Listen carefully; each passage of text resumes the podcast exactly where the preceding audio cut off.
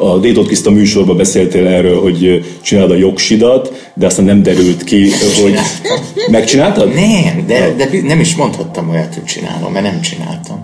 Amikor ketten voltatok bent, akkor ott azt mondtad, hogy most van 90 napod, amikor itthon vagy, és akkor most kaptál egy, egy ilyen Jaj. kressz, nem tudom micsodát, tanfolyamot. Azt kétszer kaptam, és, és, és kétszer nem sikerült. Milyen nem sikerült? Hát tehát lejárt a... Most ez úgy hangzott, mint a kétszer megbuktál. Nem, nem, lejárt a link, ugye ezek ilyen online jogosítvány, tehát vagy online kressz, tehát lejárt a link, és egy idő után már nem tudod csinálni. A apámtól egyszer azt kaptam karácsonyra, vagy születésnapomra, tehát ez nagyon rossz, amikor kapsz 30 évesen az apától egy kressz tanfolyamot ajándékba, és hát nem, nem vitt rá a lélek, és nem sikerült. De most, most ez már tényleg egészen nyomasztó, hiszen jön a második babánk, gyerekünk. Tényleg, akkor az ezt nem fog vezetni. Hát te borzasztó, Aha. most gondolj bele. A kórházba. Be se tud ülni az Figyelj, az nagyon jó lenne, tényleg vajúdva én vezetni. Hát ez tényleg szörnyű. Az első nem fogok, most mondom mindenkinek, hogy az utakon van, hogy nem fogok. A sógornőm ha, után, Igen. hogy mi otthon próbáltunk szülni, és vagy próbáltam szülni, és akkor sok-sok óra után hajnalban, de senki nem volt az utakon, és a sógornőm vitt be a kórházba. És képzeljétek el, kaptunk tőle karácsonyra, tehát egy hónappal később, megkaptuk azokat a faleveleket, amiket ő megtalált másnap, tehát a kórházba szállítás másnapján ott a, a, a földön, a kocsiban. Ami az én cipőmre ragadt, beült. és ezt bekeretezte, és megvannak azok a falevelek. Aha, ez tehát ilyen időkapszula lett. És akkor ez egy ilyen kudarc élmény volt, hogy, hogy, hogy nem sikerült az otthon szülés, és be Igen. kellett menni? Igen. De inkább az volt kudarc élmény, hogy a szép élménynek egy ilyen, egy ilyen hadakozás és egy ilyen rossz kórházi ö, realitás lett a vége, most így részletekbe menés nélkül, hogy mi is belekerültünk ugyanabba a sztoriba, amiben számtalan-számtalan magyar nő bekerül a kórházba, hogy egyszerűen nem tudja kiszámítani, hogy mi fog vele történni, és meg fognak történni olyan dolgok, amiktől mindenki retteg. Um, hogy úgy bánnak vele, hogy ez a rettenetesen patriarchális rendszer, hogy megpróbálnak rögtön lenyomni, hogy erőszakosak, hogy nem tudom, az nagyon rossz nyomot hagy az emberben, úgyhogy ezért volt kudarc, nem azért, mert nem otthon sikerült. Lehetett volna ennek egy szép kórházi befejezése. Mm-hmm. És Meg ennek ilyen racionális okai ez volt, ez volt. életmentő igen, császár Igen, volt. és nagyon hálás az ember olyankor, hogy vannak orvosi metódusok, amivel egy babát és egy mamát biztonságba lehet helyezni, tök jó. Csak a körítés az, ami nálunk nagyon vad tud lenni, tisztelet a kivételnek, és a igen. Akkor nem, nem akarod elmondani? Nem. Jó, most, jó nem, csak most ilyen, ilyen rébusz. Igen. És jó. nem is sikerült akkor megvalósítani azt a azt a barátságosabb, szelidebb császárt, amikor van bőrkontaktus utána, amiről például a Bali bába, Igen, Robin. a Robin Lim. Igen, Igen, tehát az, az volt a kicsit perverz ebben az egészben, és bocsánat, hogy ezt a szót használom, hogy szülés kapcsán, hogy ugye mi végig turnéztuk a világot. Először kezdtük a a, a, a nagyon traumatikus szülésekkel, születésekkel háborús zónákban, akkor még mi nem vártunk babát, és pont mire, mire megfogant a, a gyerekünk, addigra jöttek ezek a békés és szép születések, ez véletlenül jött ki így. De képzeljétek el, hogy mennyi dolgot láttunk, hogy milyen kéne legyen egy szülés, mm. tehát hogy mindenki irigyelt minket azért, úristen, de jó, hogy ti ezt láthatjátok, és tényleg csodálatos volt. Elég erős szülés felkészítő. Elég erős szülés felkészítő, és tényleg én, én fogtam, nem tudom, kilenc nőnek a kezét szülés közben, miközben nekem is ott volt a baba hasam, és fantasztikus volt, de föl is került valahova. Nem tudom, hogy mi, mi állt össze az én fejembe a végére. De az biztos, hogy egy csomó minden, hogy mit nem szeretnél. Oh. Mert mit láttál például Gázában, a kórházban, itt, ott, ott. Dr. Jihad belépett, konkrétan. Igen. Na de, de, hogy... de így, így meg bepillantottatok a, a, a magyar egészségügybe Be, is. A... Bepillantottunk, és úgy, hogy mindent megtettünk azért, hogy kiszámíthatóak legyenek a dolgaink. Tehát volt egy zseniális orvosnőnk, Gutman Orsolya, aki jött, és tudta, baj van, jött a kórházba, és minden jól kellett volna, hogy alakuljon, csak a kórházi rendszer nem így van, uh-huh. nem így van kitalálva, és voltak ott emberek, akik közbeszóltak, közöttek, megpróbálták az orvost is megalázni, minket is, mert ilyen teljesen abszurd dolgok történtek abban a négy vagy öt órában. És a legdurvább az, hogy nem tudtuk magunkat megvédeni. Annyira kiszolgáltatott vagy, amit nem tudsz elképzelni addig. Hiába van minden a fejedben, és tudod, hogy mi az, ami nem szabadna, hogy megtörténjen, és nem tudsz ellenállni annak, hogy mondjuk valaki így erőszakkal megvizsgáljon. Tehát nem, nem tudod azt mondani, hogy köszönés hagyjál békén, Aha. vagy hogy ez nekem fáj, vagy nem. De azt hiszem, hogy azt talán mondtam, hogy fáj, vagy talán kiabáltam, mondtad. vagy mit tudom én, de hogy így nem tudod, és ott állt lefagyva az orvosunk is, Andris is, a bábánk is, én is, mondjuk én már beszámíthatatlanabb állapotban, de hogy... De azt éreztétek, hogy, hogy muszáj ennek haladni, meg egy kicsit így rá is Semmit bizzátok. nem éreztünk, hanem annyira megdöbbentő maga, Aha. Ami épp veled történik, annyira megdöbbentő, hogy egyszerűen nem ben, bennak. Hát inkább ezt, inkább ezt te mondd el, mert én akkor már 40 óra vajudás után voltam. De... Azért mentünk be, mert ö, látszott, és a, a bábák is mondták, hogy be kell menjünk, és ebből most, ebből most valószínűleg császár Nem lesz. tudott beágyazódni a gyermek mhm. feje, ennyi, mm-hmm. és már mhm. stresszelt minden. Ő is, meg én is. Mm-hmm. 40 óra után otthon. És ahelyett, hogy ahelyett, hogy elindult volna a folyamat a császár felé, bejött az ügyeletvezető orvos, köszönés nélkül feldugta a kezét, most mondom, hogy én mit láttam. Nem, de először a orvosunkat Az orvosunkat megkérdezte maga, amikor végzett az egyetemen. Mm, egy női orvos. Borzasztó. És, és akkor az a leg, és akkor még négy, több mint négy órán át nem történt meg az az életmentő császár. Végül... Ő direkt ellent akart mondani a női orvosunknak. Ja, ő megmutatja, hogy ő itt. Aki végül spenótos pépből, így mondta nekünk. Másnap húzta ki a mi gyerekünket, akinek hála jó Istennek minden rendben volt, és makkegészséges volt, de hogy, hogy az utolsó pillanatig húzták ezt a császármetszést. és de hogy te miért nem tudtál semmit mondani? Lefagytam. Én is lefagytam. Tehát, hogy nem benne vagy ember, ebben, a, lefagy, ebben a, megkerülsz ebbe a teljesen kiszolgáltatott helyzetben, és bekerülsz egy ilyen autoriter rendszerbe, és ott vagy egy között, ezek között a falak között, és egyszer nem működik. Úgy beszélnek veled, mint hogyha ők jobban tudnák, nem? És ez nyilván a... jobban is tudják, ja. az az érdekes. Az meg nem tudják, hogy az ő testében ott akkor ő Bocsánat, ez, de, ez, tehát azt, azt nem tudják jól, azt tudják jól, mikor kell esetleg beavatkozni, vagy hogy mit, tehát az lenne a feladata ilyenkor. Csak hogy ez egyértelmű volt, mert egyszer is ezt érezte az orvosunk is, ezt mondta a bábák is, tehát mindenki azt mondta, majd bejött az ügyeletvezető, és azt mondta, hogy nem, nem, nem, itt még azért még próbálkozunk egy kicsit. Mm. És még négy óra, és akkor végére már, amikor már szívhang is problémásá vált, akkor leokézta, mert ez kell hozzá, a császárt. Na és akkor sokat elmond a, a, a rendszerről, hogy a mi szülésznő gyógyászunk, az orsi már nem vezet szüléseket, vagy nem kísér szüléseket, mert egyszerűen nem látja magát ebben a rendszerben. Belebetegedett a sok küzdelembe, ami uh-huh. csak arról szól a küzdelem, hogy esélyt ad az asszonyoknak, hogy természetesen is szülhessenek. Ha és akkor kaptál oxitocint, hogy kaptam. még legyen... Nem, azt nem, azt nem, nem kaptam. És az meg, megfordult a fejetekbe akkor, hogy, hogy például ezt feldolgoznátok egy filmben? Nem. Nem. Nem, ez valami olyan sötét tenger volt, meg, meg utána én nem is tudom, hogy hova tettem ezt az élményt, mert ugye utána ott vagy egy új szülöttel, és jön a gyermekágyi kor, és nektek nem, a gyermekágyi időszak, és nem, nektek ezt nem kell magyarázni, meg a családdeválás, tehát hogy átbillen ez az egész, de, de sok évig éreztem én azt, hogy azért sem gondolnánk arra, hogy belevágjunk egy második gyerekbe, mert nekem van egy ilyen nagyon komoly gátam ebben, hogy még egyszer egy ilyen vagy hasonló kiszolgáltatott helyzetbe kerülni.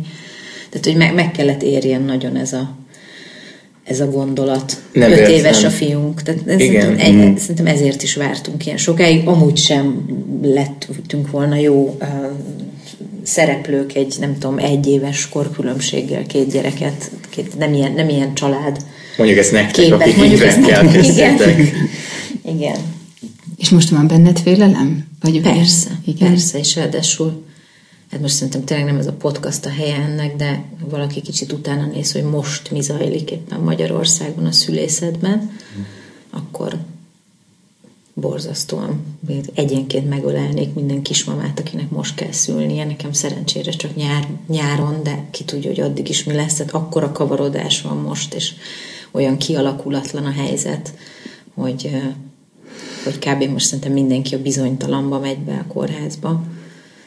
És nem is tudom, hogy a császár után meg lehet-e próbálni a, az otthonszülést. Az otthonszülést nem lehet megpróbálni. Nem lehet. Én csak azt akartam mondani, hogy mondtad, hogy, hogy nem véletlen, hogy öt év után jön a második gyerekünk, és hogy hát ez egy teljesen egyértelmű statisztika, hogy a háborítatlanul szülőnőknek, és hát az otthon szülőnőknek is sokkal több gyerekük van. De én nagyon szívesen szülnék háborítatlanul kórházban is, tehát hogy szerintem is háborítatlanul lehet, bárhol lehet És arra nem gondoltatok, hogy mondjuk külföldön szülni? Gondoltunk mi már mindenfélére, Feri, mm-hmm. de meglátjuk, hogy mi ja. lesz belőle.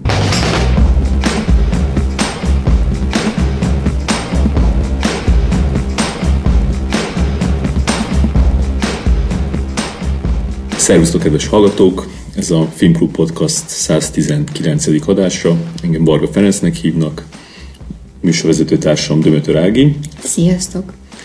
Vendégeink pedig Cseke Eszter és Estakács András, az On The Spot című tévésorozat alkotói, mindenesei, rendezői, szerkesztői, operatőrei, műsorvezetői, és ugyanígy vagytok alkotói a Born in Auschwitz című egész estés dokumentumfilmnek, amit március 7 és 10 között meg lehet tekinteni a Budapesti Nemzetközi Dokumentumfilmfesztiválon.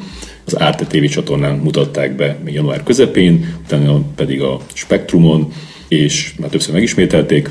Sziasztok! Sziasztok! Hello.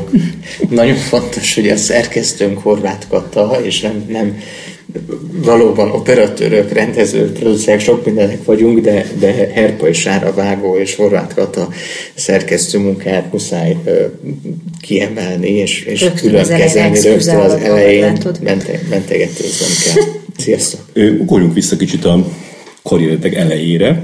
Na. Először Eszter, azt lehet róla tudni, hogy színész akartál lenni, drámatagozatos gimnáziumba jártál, de ugye az érettségi idejére rájöttél, hogy mégsem akarsz színész lenni. Hát akkor miért ment a kedved? Azért, mert olyan közegben töltöttem a, azt megelőző, nem tudom, négy-öt évet, ahol minden ilyen nagyon könnyen jött, és minden, úgy tehát, öm, Ez a gimnázium? Úgy éreztem, hogy igen, hogy, hogy ilyen megalapozottság nélkül engem mindig csak dicsérnek, és ilyen mindent, mindent mindent megkapok, ez nagyon hülyén hangzik, de hogy így voltak ilyen, ilyen kamaszkori tévéműsoraim, amiket igazából soha nem szerettem, és az is ilyen, tehát ilyen a drámatagozatos gimnáziumban is ez volt, hogy valahogy így, így, így, így ilyen megalapozatlan, teljesen hiteltelen ilyen ajnározás volt irányomba, és úgy éreztem egyszer csak valahogy nem tudom. De csak te irányába, vagy mindenki irányába? Nem mindenki irányába, Aha, pár ember téged. irányába, Aha. és, és, és egy idő... szokták szeretni az emberek. Igen, ez, az ez inkább afelé szokta lökni őket, hogy... Az elején szeret lettem, de olyan, de nem, nem, nem volt jó az a közeg egyáltalán. Uh-huh. És a végére meg, megcsömörlöttem, de nagyon rossz szájízem lett, és úgy éreztem, hogy nekem muszáj valami forradalmat indítanom, és direkt nem a színművészetire mennem magam miatt, uh-huh. és hogy egy nagy varga betűt kell itt valahogy újra játszottam azt, amit a szüleim, hogy így két bőrönd, és akkor kimentem Amerikába, úgy volt, hogy két hónap múlva hazajövök, és akkor egyszer csak felhívtam őket, hogy bocs, ide itt maradnék tanulni, meg élni. Mm. És kicsit nekem, két bőröndel Magyarországra igen, össze-vissza vándoroltunk, és nem töltöttem két-három évnél többet egy iskolába, meg nem tudom, szerintem annyira bennem volt ez is, hogy akkor most én ezt egyedül és melyik városban voltam? Indianapolisban voltam, a Midwesten, tehát egy ilyen nagyon-nagyon érdekes és furcsa. Érdekes döntés nem is döntés volt, mert oda lehetett menni. Tudod, voltak, a jogi egyetemre jártam, és voltak ezek a work and study programok akkoriban, amire lehetett jelentkezni, hogy akkor nyáron egyetemistaként kapsz egy olyan vízumot, amivel dolgozni is lehet. Tehát a Én csak szerencsét a jogi akartam. egyetemre mentél Igen, inkább. és ez teljes, teljes hülyeség volt egyébként, de ez nekem valamiért nagyon kellett, hogy én, uh-huh. hogy én egy más, teljesen más közegbe kerüljek. De azt sem akarsz nagyon a jogot, nem? Nem. Uh-huh. És az félő volt, hogy így, akkor félő volt, hogy elkallódsz? Az első ilyen elkallódós érzésem, és talán az utolsó is azóta, az akkor volt szerintem, amikor hazaköltöztem Amerikába, nem értettem, hogy, hogy, hogy, hogy miért, miért jöttem haza, és nagyon nem találtam itthon a helyem, és akkor nagyon ki kellett tenni, hogy és most akkor hova francba megyek, milyen egyetemre, mit fogok csinálni. És ugye volt ez a, ez a dráma, ez a, ez a színészi ambíciók, de aztán teljesen elengedtem, és volt ez a televíziós ö, múlt, ami így visszatért utána valahogy az Amerikából hazajövetelem után, és egy rövid időre egy ilyen RTL klubos műsor, és azt gondoltam, hogy nekem, tehát hogy itt van vége ennek az egész tévés dolognak, mert nem, nem, nem szeretem én ezt. Ezek ilyen könnyű zenei. Ezek ilyen könnyű zenei műsorok voltak, hát kamaszlány voltam, és ilyen izé, könnyű zenei dolgok voltak, igen, Duna tévén, meg az RTL klubon, és, és nem volt benne se a szívem, se a lelkem, és így tudtam, hogy akkor ezt én nem szeretném, és akkor volt egy ilyen rövidebb, téveigőbb egy év, hogy jó, és akkor hova, hát hova, hova, hát a színműre, de akkor hova, milyen szakra, és mi, hogy, és akkor így, így indult ez az egész. Én de akkor mégis a tévézés felé mentél mert azzal. Nem, mert nem, mert nem tudtam jobbat. És azt gondoltam, hogy ez valami komplexebb képzés, és hát baromira igazam lett, mert én ott váltam kb.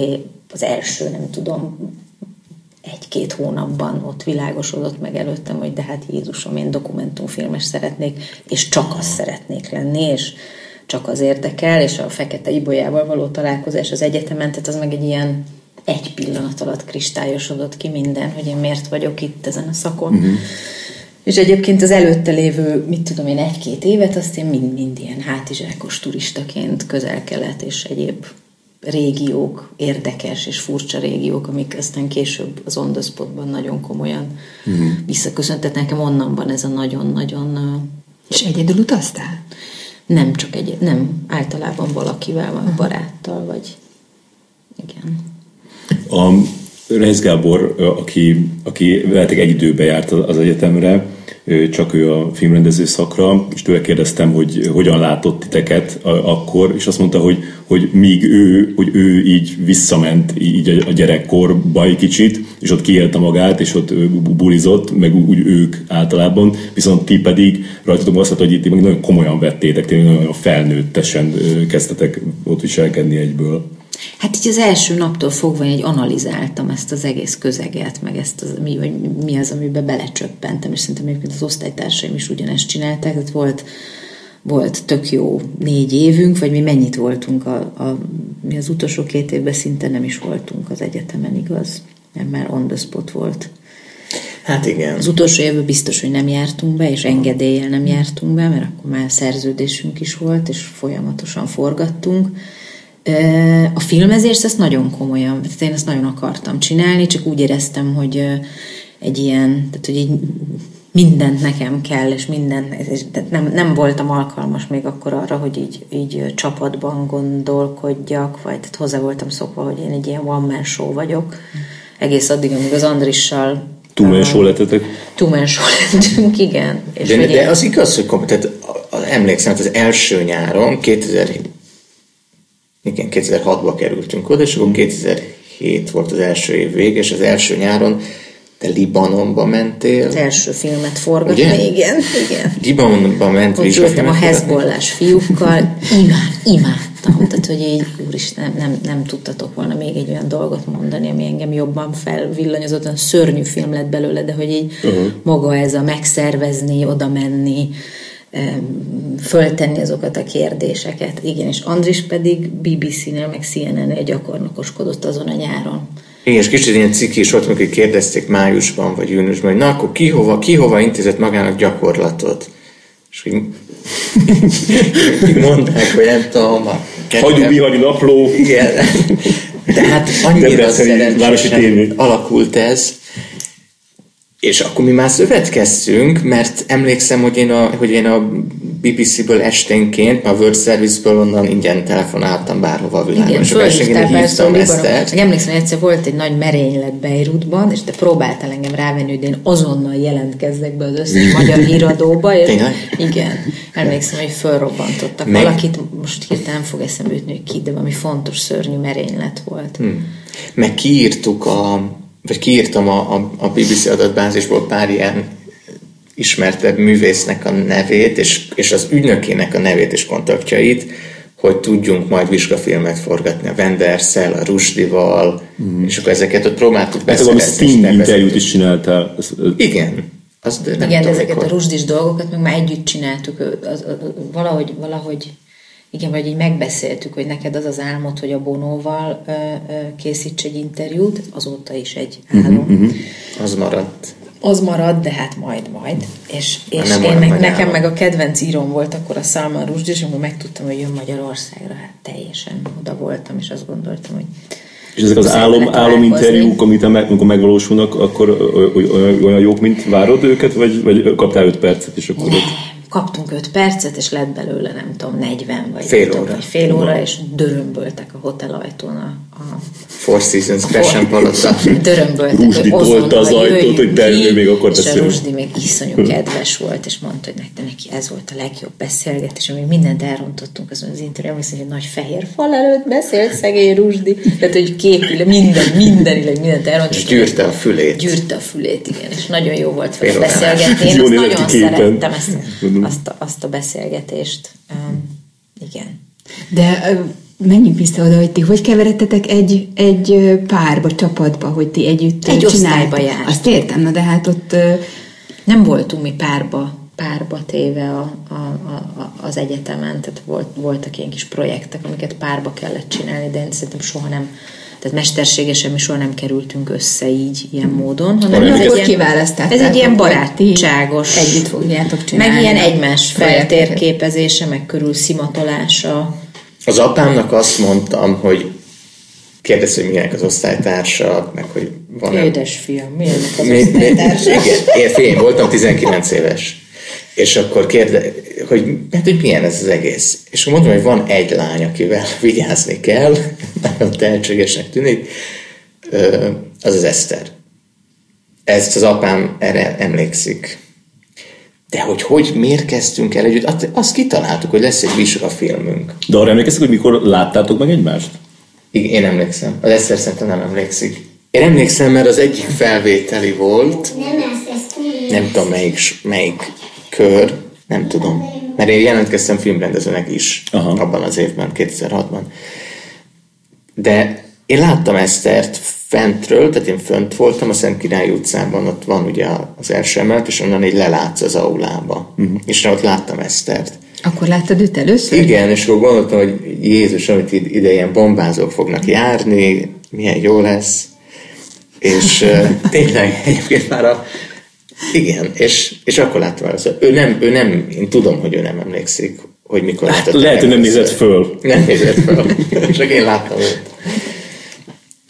És te mondhatjuk, hogy kicsit ilyen csoda gyerekként indultál, nem? Tehát, hogy már, hogy 16 évesen megjelent egy könyved, meg már előtte is csináltál interjúkat, mondtad, hogy 11 évesen csinált egy interjút Jancsó Miklóssal. Igen, az volt azt hiszem, hogy életem első interjúja, amit az iskolaúságnak szerettem volna csinálni, de az iskolaúságban elromlott a fénymásoló, ez magát a csődöt jelentette az iskolaúság számára, megszűnt, és ezért írtam a Pesties Juniornak, ami akkor 110 ezer példányban jelent meg, és az általános iskolákban terjesztették. Tehát ezt meg mindannyian olvastuk, ez most ilyen 97, 1997, mm és ők mondták, hogy hát persze, küldjek interjúkat. És akkor Fábri Sándor adott interjút, Lázár Ervin, iszonyú cuki volt, és Jancsó is. És Jancsóval csináltam az első interjút, de egy órán át válaszolt a hülyébb ne hülyébb kérdéseimre és aztán kaptam tőle egy barackot,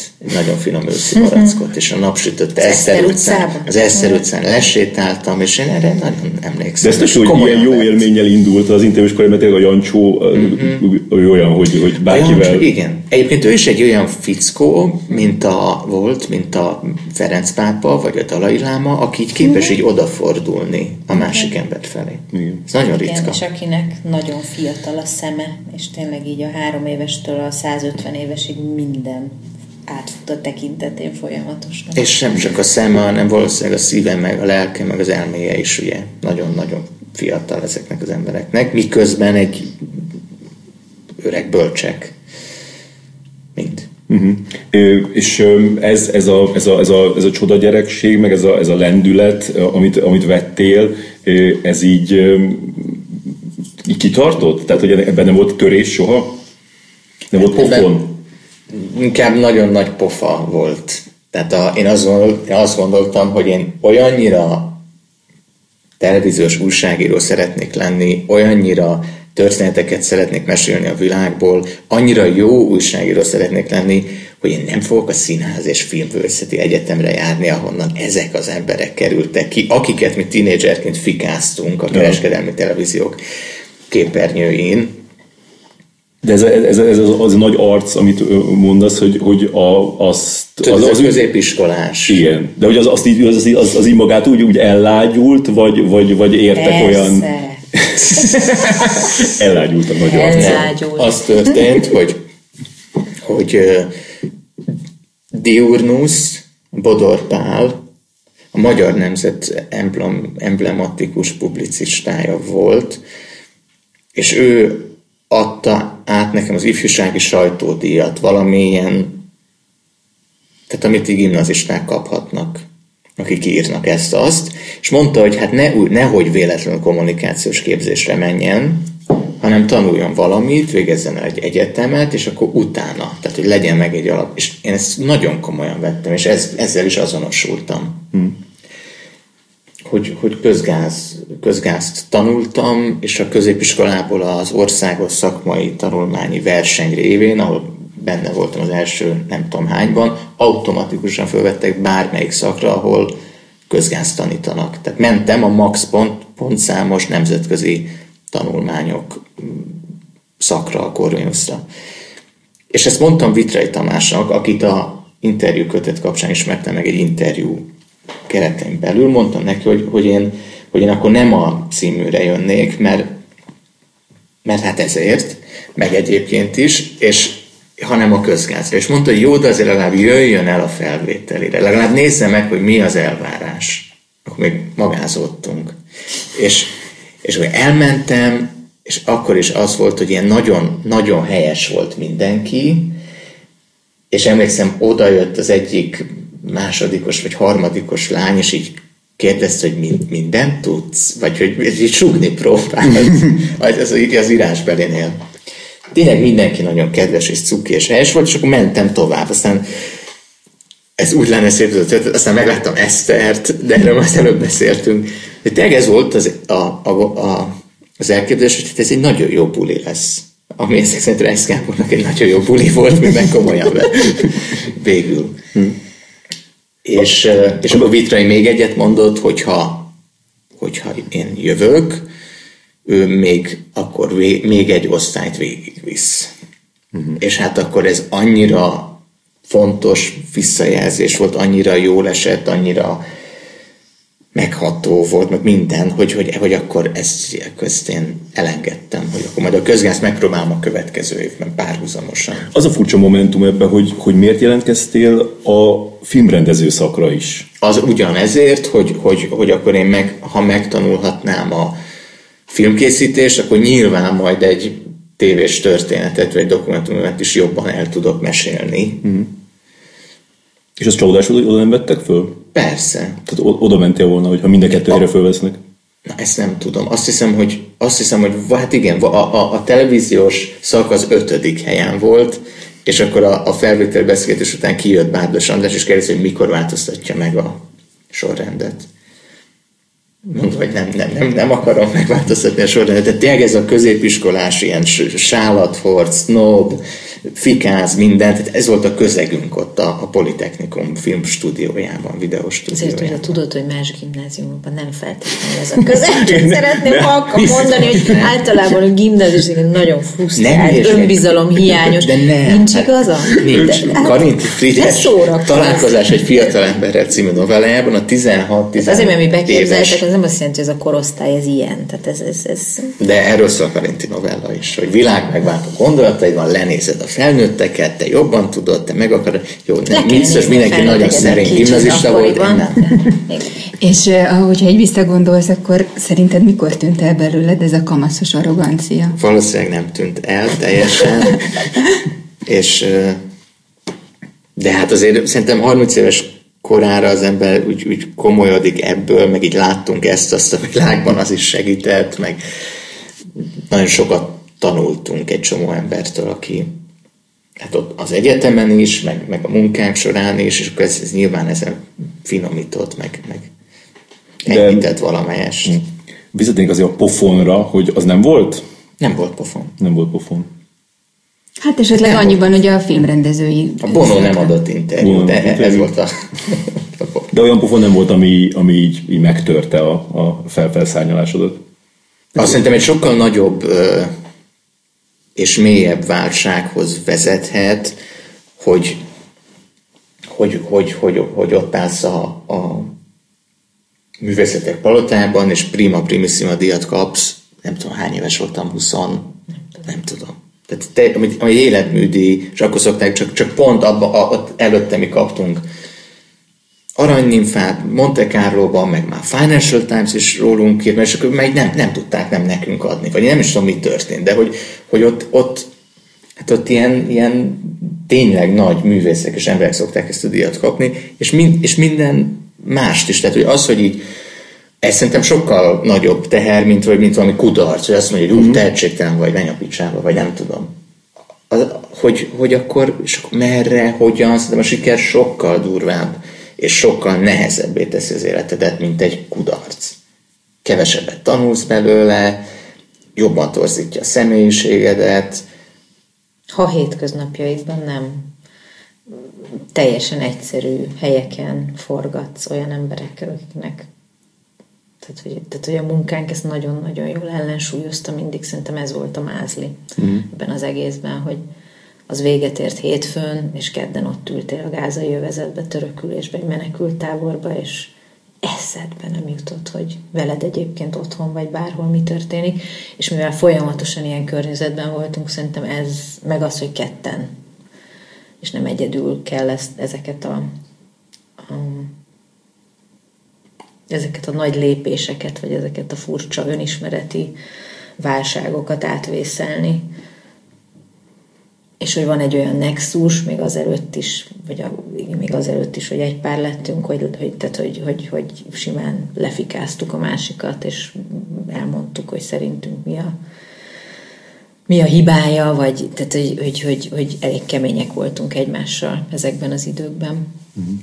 És ebben az első időszakban a, a köztetek lévő korkülönbség az, az nem volt egy gát? András 7 éve fiatalabb, mint az Eszter, Biztos az volt, és volt, nem véletlen de, nem lettünk mi egy pár az de, életben. De az még volt az elején szerintem. Két éven át? Uh-huh. Vagy három éven át? Két hát, de, de most attól függ, honnan számom 2000. Biztos, hogy, biztos, hogy volt ennek ilyen. Hogy nem gondoltatok úgy egymásra. Egyáltalán Jaj, nem, nem gondoltunk úgy egymásra, de az, de az nem is baj, szerintem annak nincs is jelentősége, de szerintem a munkában is volt egy ilyen. Meg hát tök más volt, mert azért azért te nem azt gondoltad, hogy dokumentumfilmeket fogsz csinálni kamaszkorodban, hanem azt, hogy televíziós, fantasztikus televíziós újságíró leszel. Én meg nem tudom, mit gondoltam, de jött ez a dokumentum, hogy össze kellett, össze kellett uh, csiszolni ezeket a dolgokat. Tehát azért egy dokumentumfilmet nagyon máshonnan közelítesz meg, mint mondjuk egy tévéműsort, vagy egy... És az elején, hogyha mondjuk elkezdtek ilyen nagyon régi munkáinkat nézni, akkor még sokkal-sokkal hibridebbek voltak, és aztán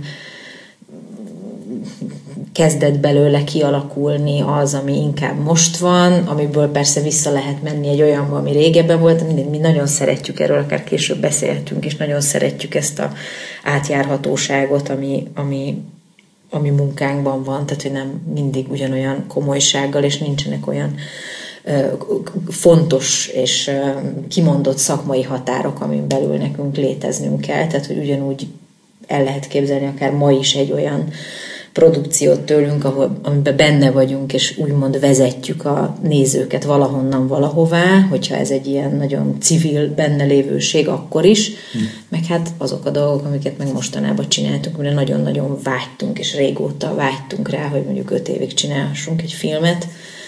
Tehát, hogy innen idáig bármikor lehet menni, hogyha mi abba jól érezzük magunkat és az, hogy az András, te ott mást akartál az elején, az, tehát az azt jelenti, hogy kellett egy kis idő, amíg, amíg úgy teljes, tehát ráforduljál erre, hogy, hogy ti most ezt csináljátok, és ezt, ezt komolyan vett, hogy ez a fő. Ezt lehet látni a, az, az epizódokon. Tehát a, a, az első gázai filmünkben mi, mi egymást vettük, amint a csempész alagútban mászunk az izraeli-egyiptomi határ alatt, meg kimegyünk a halászokkal a tengerre, meg beszélgetünk a elmaszkírozott Alkasszám harcossal, és akkor az nekünk nagyon fontos volt, hogy ott az egyik képen az elmaszkírozott Alkasszám harcos áll, mögötte aknavetővel, hogy hogy hívjuk azt a fegyvert.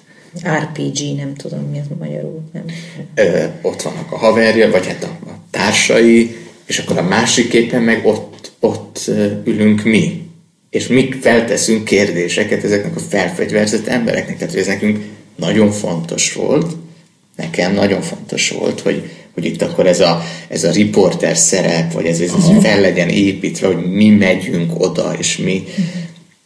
Most lesz egy és szerencsére már az elején szétbombáztuk ezt, a, tehát hogy magunkból is kicsit hülyét csináltunk azzal, hogy belementünk olyan szituációkba, most ez teljesen jó értelem, hogy ott voltak a felfegyverzett katonák, és akkor azt mutattuk meg, hogy a felfegyverzett katonák megjöttek civil ruhába, átöltöztek, mint egy népi táncos csoport, megkérdezték, hogy melyik olivafára másszanak föl, hol kusszanak a fegyvereikkel, és akkor mi abban, tehát voltak ilyen nagyon fontos pillanatok szerintem a, a, akkor még a mi együttműködésünkben, vagy szövetségünkben, amikor azt mondtuk, hogy úristen, tehát ez a történet természetesen, hát úgy nőttem fel, hogy néztem ezeket a elrettentő három perces riportokat ezekből, ezekről a helyekről, akkor ugye még ráadásul egy nagyon kemény propaganda ment, a, akkor volt Irak, meg mind, tehát hogy nagyon-nagyon sok ilyen gonosz terrorista csoportot lehetett látni folyamatosan a televízióba, és nagyon nagy élmény volt nekünk ott lenni, ott ülni, de abban a pillanatban, amikor azt kezdtük el fölvenni, hogy ez hihetetlen, hogy ezt nekünk csinálják, hogy ez hogy, igen, és hogy ez hogy zajlik, és hogy most van előttünk egy út, hogy megmutatjuk el, hogy Andris ott remeg, mert szembe ül vele a 22 éves csávó, akitől élet egyik legfinomabb kapucsinóját kapja, és nehogy kiderüljön, hogy az apukája zsidó, mert akkor mi lesz? Biztos felkoncolnak még, tehát volt bennünk egy ilyen, de mi egyébként persze nagyon élvezetes is volt, egy ilyen, nagyon élveztük, de hogy tehát ilyen, ilyen gyermeki módon is élveztük ezt az egészet, ugyanakkor meg ugyanakkor meg, meg, meg ezeket a történeteket láttuk meg benne, hogy, hogy azt kell megmutatni. És akkor onnantól Csak... kezdve nem nagyon volt visszaút, hála Istennek, hogyha már arra mentél. Mm. És ez pont ezt tetszett mindenkinek. És nekünk is. Ott ülünk, a, a most idéz, ilyen szamár fület, vagy idézőjelet mutatok a terroristával szemben, mert egy ugye szabadságharcossal, ott szabadságharcosnak tartják határon túl meg terroristának, és de hogy az is a sztori része, hogy, hogy, hogy egyébként ez a média show hogy épül fel, de ez nem jelenti azt, hogy ő egyébként a hétfő interjú után kedden nem, nem lő rakétákat, ami akár eltalál valakit, és ami akár megöl valakit. És azt se jelenti, hogyha egyébként ott bejelentjük, hogy ez egy napám zsidó, akkor mi van? Tehát, hogy, Persze, hogy, hogy, ezek, hogy ne, hogy ez azért érdekes. Hogy izgalmas mert... volt ez az egész kialakulás, ez az egész kezdet. akkor ez, ez, a, ez, a, ez a formátum, amit elkezdtek csinálni, ez, ez akkor így kialakult. Kialakult, meg nagyon erős volt a, a, a, tehát hogy mi voltunk az első osztály, aki dokumentumfilmezést tanult ezen a szakon komolyan. Megkaptuk Fekete Ibolyát, mint e, osztályvezető, más osztályvezető tanárt, és, doku- és ő nagyon komolyan vette ezt, és neki olyan ö, ö, tanítói vénája is volt, hogyha valakit ez tényleg érdekel, tehát mondjuk én ebbe teljesen beleszerettem, főleg az első forgatás után, ami valahol vidéken csornám volt, és nem tudom milyen történetet. Tehát, és ez, ez a nő, ez ott ült velem éjjel 11-kor, és tanított szerkeszteni, vágni, rendezni iszonyúan leszidott. Ezért, azért nagyon megdicsért a másikért, és tényleg az volt, hogyha téged ez így érdekelt, akkor ő belerakott ebbe nagyon sok energiát, és ez hatalmas élmény volt. Tehát egy mestermódon viselkedett. És már itt az elején is uh, tolmáccsal mentetek mindig, tehát uh, hárman szoktatok menni mindig uh, forgatni? Nem. Legtöbbször. Ott, Ketten, ott. ottani, ottani. Ott mi innen ketten indulunk el, Azt és igen, ott értem, de hogy ott mindig, mindig akkor csatlakozik hozzátok egy Szinte tolmács. mindig. Ha nem angolul, és nem is csak tolmács, hanem egy úgynevezett fixer, uh-huh. és erről mi az eleje óta próbálunk nyíltan és, és komolyan beszélni, mert volt, na ebbe például volt, volt valami, valami hihetetlen nagyképűség, amit azokon láttunk, akik oda mentek enélkül hogy ők majd itthonról megszervezik a mindent. És hát mi láttuk a komolyabb külföldi stábokat, hogy ez nem merül fel, tehát hogy, hogy nincs veled valaki, aki ott ismeri a helyi viszonyokat, nem csak a nyelv miatt, de amiatt is, mert tudja, hogy merre, hány méter. Nem csak a nyelvet fordítja, hanem a kultúrát fordítja, a szituációt fordítja, egy jó kémikus, aki megpróbálja hozzád hasonló és olyan emberekkel összekapcsolni. És ha Etiópiában megállítanak fegyveresek, akkor ő kiszáll, lekever két pofont, és ad neki két vekni kenyeret. Mert tudja, Ez hogy a jó azért állította meg. mert éhes, és mert nem éhes, meg akar ölni. És, uh-huh. Most, ha ott megyünk valami itthonról kivitt tolmácsra, vagy nem tudom, aki nem, nem ismeri a helyi viszonyokat, ez, ez, ez katasztrofákhoz meg az a nagy képviség, nem? Is. Hogy innen odamész valahol, és azt gondolod, hogy te tudod, hogy mit kell csinálni, és te tudod, hogy kit kell megkeresni. Nem tudod, fogalmat sincs. És akkor ez is vezet a sok hazugsághoz hogy megérkezel, nem feltétlen találod meg a sztorit, és akkor elkezded húzogatni a radiátoron a fémrudat, hogy legyen puskaropogás a háttérben. Mm. Most ez konkrét, konkrét történet. Extrém kollégáról. példa. Ami engem még nagyon érdekel, hogy nagyon sokan ö, megnyílnak ö, előttetek, és hogyan éritek el azt, hogy egyáltalán beengedjenek titeket az otthonaikba, és utána milyen, milyen, milyen módszereitek vannak arra, hogy, hogy ilyennyire őszintén és, és nyitottan reagáljanak rátok. Egyébként főleg a, a, a kilenc hónap alatt a föld körül évadnál merült fel bennem sokszor a kérdés, hogy, hogy mi a jó annak az asszonynak, tehát miért jó ez neki. Ez bennünk is mindig fel. Hogy, hogy, hogy egy ennyi, ennyire intim pillanatban, tulajdonképpen amikor amúgy is kiszolgáltatott, még ti is ott álltok. Igen. Tehát az ő szempontjából kérdezem csak. Tehát, hogy ezt hogyan tudjátok elérni? Ezeket a helyzeteket. Hát ez nagyon durva lenne, hogy azt mondanánk, hogy a módszer az ez, meg ez, meg ez, mert erre nincsen módszer. Tehát ez egy olyan ö, fűszer, ami kell ahhoz, hogy, hogy, hogy, hogy az ember igazi történetekkel zsonglőrködhessen. És a zsonglőrködhet, zsonglőrködhet tudom kimondani. A zsonglőrködést azt már a vágóasztalra értem, ami szintén szerintem egy elképesztő felelősség, és nagyon durva dolog, hogy te nem egy fikciós történettel játszolod, hanem igazi történetekkel, például egy nő szülésével és legintimebb pillanataival, és mondjuk neked ott azt mondta, hogy léci ez meg ez meg ez ne legyen benne, és akkor neked az természetes, hogy az meg az meg az nem lesz benne, de ott van, ott van mindene azon a vágóasztalon, és akkor már nem csak te látod, hanem a kollégád. Na mindegy, most előre, előre rohantam, de hogy nincs módszer, szerintem ez egy teljesen emberi dolog, egy hozzáállás, egyfajta empátia, egyfajta, ráadásul nekünk ugye még kamerát is kellett mindig fognunk, és azért a kamerát fogod, és a szemkontaktust próbálod tartani, egyébként szerintem ezért voltak ilyen csapnivalóan szörnyűek az első részeink, mert ezt, ne, ezt egyszerűen nem tudtuk még.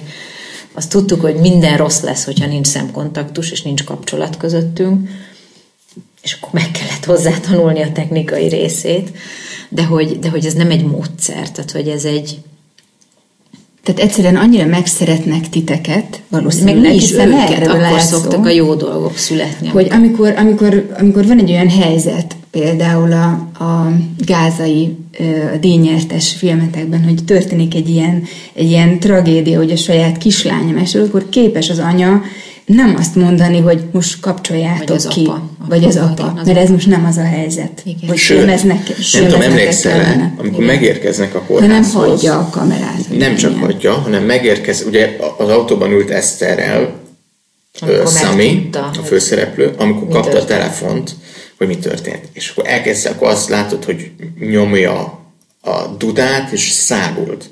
Tök mindegy, hogy jobbról-balról ki jön, ki nem, szágult a kórházhoz. Megérkeznek a kórházhoz, bemegy, az ajtó becsukódik, kinyitja az ajtót, és berántja az Eszterc kamerástól. Tehát ez, ez rajta van. De ez, na ez például azért rossz példa is, meg jó példa is, mert ehhez sok évnyi kapcsolattal, tehát ehhez már egy felépített Igen. barátság kellett, hogy egy ilyen dolog létrejöjjön. Három éve ismertük Három éve egymást. ismertük egymást. Ő volt életünk első fixere Gázában. Olyan, mm. olyan csodálatos volt a vele való találkozás, és annyi mindent, én úgy érzem, hogy annyi mindent megértettem, hogy lehet ilyet mondani, hogy meg lehetett ott érteni dolgokat egyáltalán a közel-keleten, de hogy mm.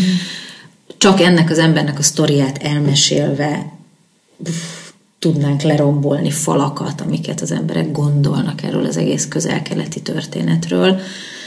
Nagyon nagy hatással volt ránk ő, olyannyira, hogy a fixert rögtön beleforgattuk az első filmünkbe, mert annyira izgalmas és érdekes volt az ő személyiség, és egy nagyon nagy szeretet alakult ki köztünk, és minden este beszélgettünk, miután már nem forogtak a kamerák egy csomót. És egyik ilyen este elmesélte, hogy neki van egy ilyen visszatérő rémálma, tehát akármikor háború tör ki, bombázások vannak, ő mindig ott van az élvonalban, különböző bolond újságírókat visz, mert ez a, ez a munkája, ezért fizetik. És elmesélte, van ez a visszatérő rémálma, Iker lányai voltak, akkor pont kilenc évesek, hogy ült az autójában, mert ez nem az álom volt, hanem ez igaz volt, mindig az volt a rémálma, hogy történik valami a lányaival és hogy egyszer tényleg volt egy ilyen szörnyű helyzet, hogy, hogy, hogy éppen csapódtak be mindenhonnan a bombák, ő ült az autójában, és beszáll, valaki felrántotta a hátsó ajtót, és beszállt az ölében egy kislányjal, aki innen és onnan és amonnan is vérzett, és mondta, hogy menjél, menjél a kórházba, menjél a kórházba, és nem tudott megmozdulni, le, le, le, lebénult, lefagyott, nem tudta beindítani az autót, mert azt képzelt, hogy ez a gyerek ott a hátsó ülésen az ő egyik lánya. Egy idegen volt, aki ott fel, fel és, és a kislány meg is halt utána. És ilyen sztorikat mesélt nekünk esténként, tehát nagyon-nagyon közel kerültünk egymáshoz, és akkor ehhez képest képzeljétek el, hogy visszamész, tök másról akarsz forgatni, nem tudom mi, és nem csak, hogy, nem csak, hogy ott ülök én mellette, mert Andris akkor ennek az Ahmed al-Jabarinak a Hamas, nem az al fegyveres szárnyának a vezetőjét. A, a, a Hamas fegyveres szárnya az al és igen, annak volt a parancsnok. Ahmed al-Jabari, akkor, akkor lőttek ki, amikor még tök És én nem csak, hogy ott ültem mellette az autóban, akkor is így jöttünk, mentünk, hanem pont forgattam és jött ez a telefon, és már ezerszer forgattam a szamit, amikor telefonál, mert mindig valami, sőt, akkor fél óránként kapott valami olyan híreket, ez történt, az történt, innen lőnek, onnan lőnek, ide menjünk, oda menjünk, és akkor jött ez a telefon. Tehát, hogy még nekem be se kellett úgymond kapcsolni a kamerát, mert egyébként ezekben a dolgokban én sokkal szégyellősebb vagyok. Nem tudom, hogy nem tudom, hogy mit csináltam volna egyébként, hogyha nem forgott volna amúgy is a kamera. Igen, mert azért bekapcsolni az, az Hát most nehezebb. is gyomorgörcsöm van, hogy ezt mesélem. Most képzeld el, hogy kiveszed és Aha. bekapcsolod, miután Igen. megtudtad, hogy a gyerekét uh, eltalálta egy repesz, és lerepültek az ujjai. Nyúlsz a kameráért. Képzeld el. Tehát, hogy engem ilyenkor elönt a mély szégyen érzet, hogyha csak arra is... Tehát, hogy Aha nem a szégyenen, de nem tudom, ez egy olyan fajta gátlet, hogy az, hogy van-e hmm. nekem ehhez jogosultság. Hogy érdekes, hogy azt mondtad, e, e, amikor az Ági kérdezte ezt, hogy, hogy, hogy miért engednek be, és hogy azt mondtad, hogy, hogy, e, hogy ez titeket is meglep. Amikor például a szülés, nem, nem, ez, ez esetben azért nem lepett meg, mert tudom, hogy nagyon közel álltunk egymáshoz, meg egy csomó esetben nem lepett meg, de például meg a van születés... még egy rétege ennek.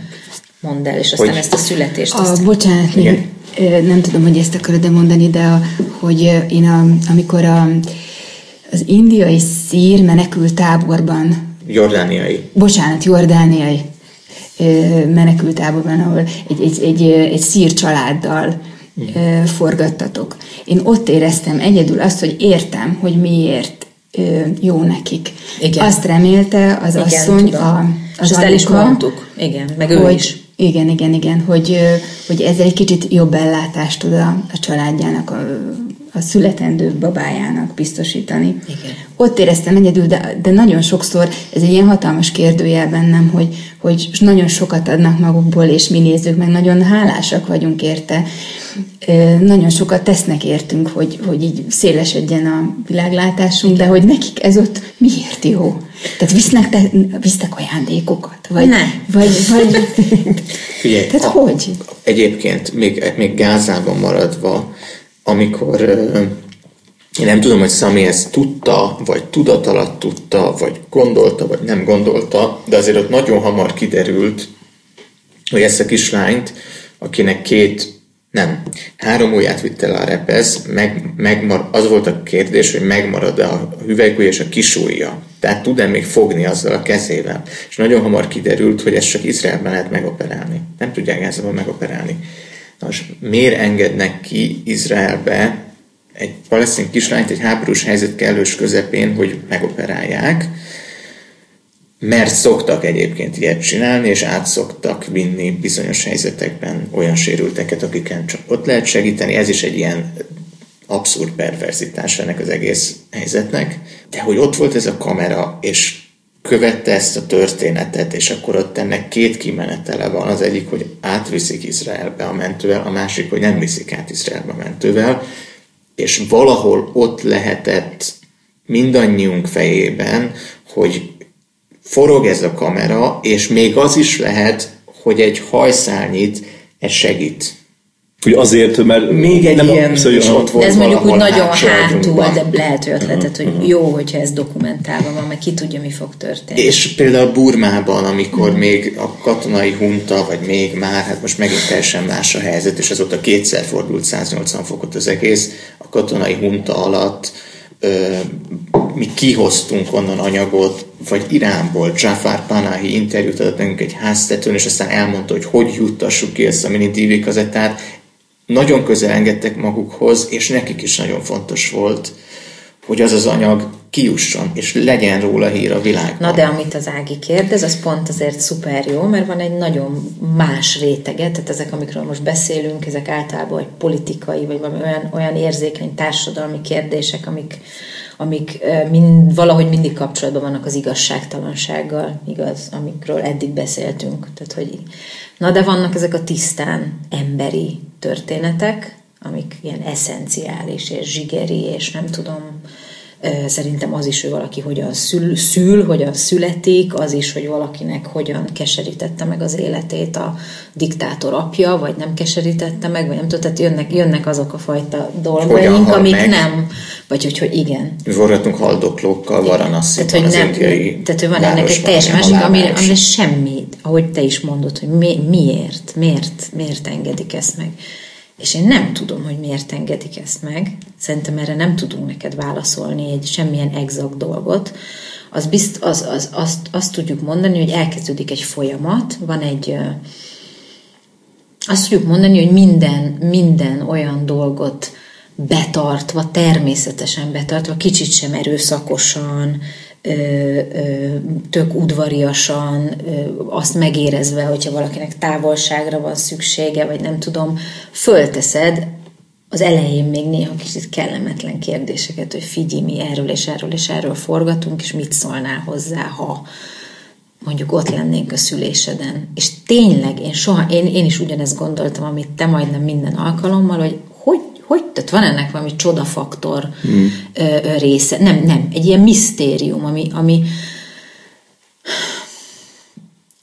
például egy csomó helyzetben, de nem a szüléseknél, én ezt azzal tudom magyarázni, hogy ennek a, ennek a annak, hogy, hogy, hogy hirtelen nagy figyelem irányul rád, mondjuk Dél-Afrikában egy gettóban, mert egyébként ő is miért engedi meg, hogy fölvedd azt, hogy elmesélje, hogy, mi történt vele, és milyen gyilkosságok fűződnek hozzá, és hogy drogfüggő, és nem tudom, van, van, van ennek egy ilyen nagyon kemény vetőt, azt is például mi a francia engedi meg valaki, és azt még meg tudom magyarázni, hogy az, hogy te jössz a távolból, a semmiből, és megérkezel, és, és, és kíváncsi szemekkel odaülsz, és azt mondod, hogy figyelj, ki, ki vagy te, és hogy vagy, és van neked egy történet, ami engem érdekel ezeknek az, ember, ezeknek az emberek nem, nem ült le soha senki megkérdezni, hogy te, te mégis ki, mindig úgy érezte, hogy őt senki, hogy ő iránta senki nem érdeklődik, és hogy van ennek a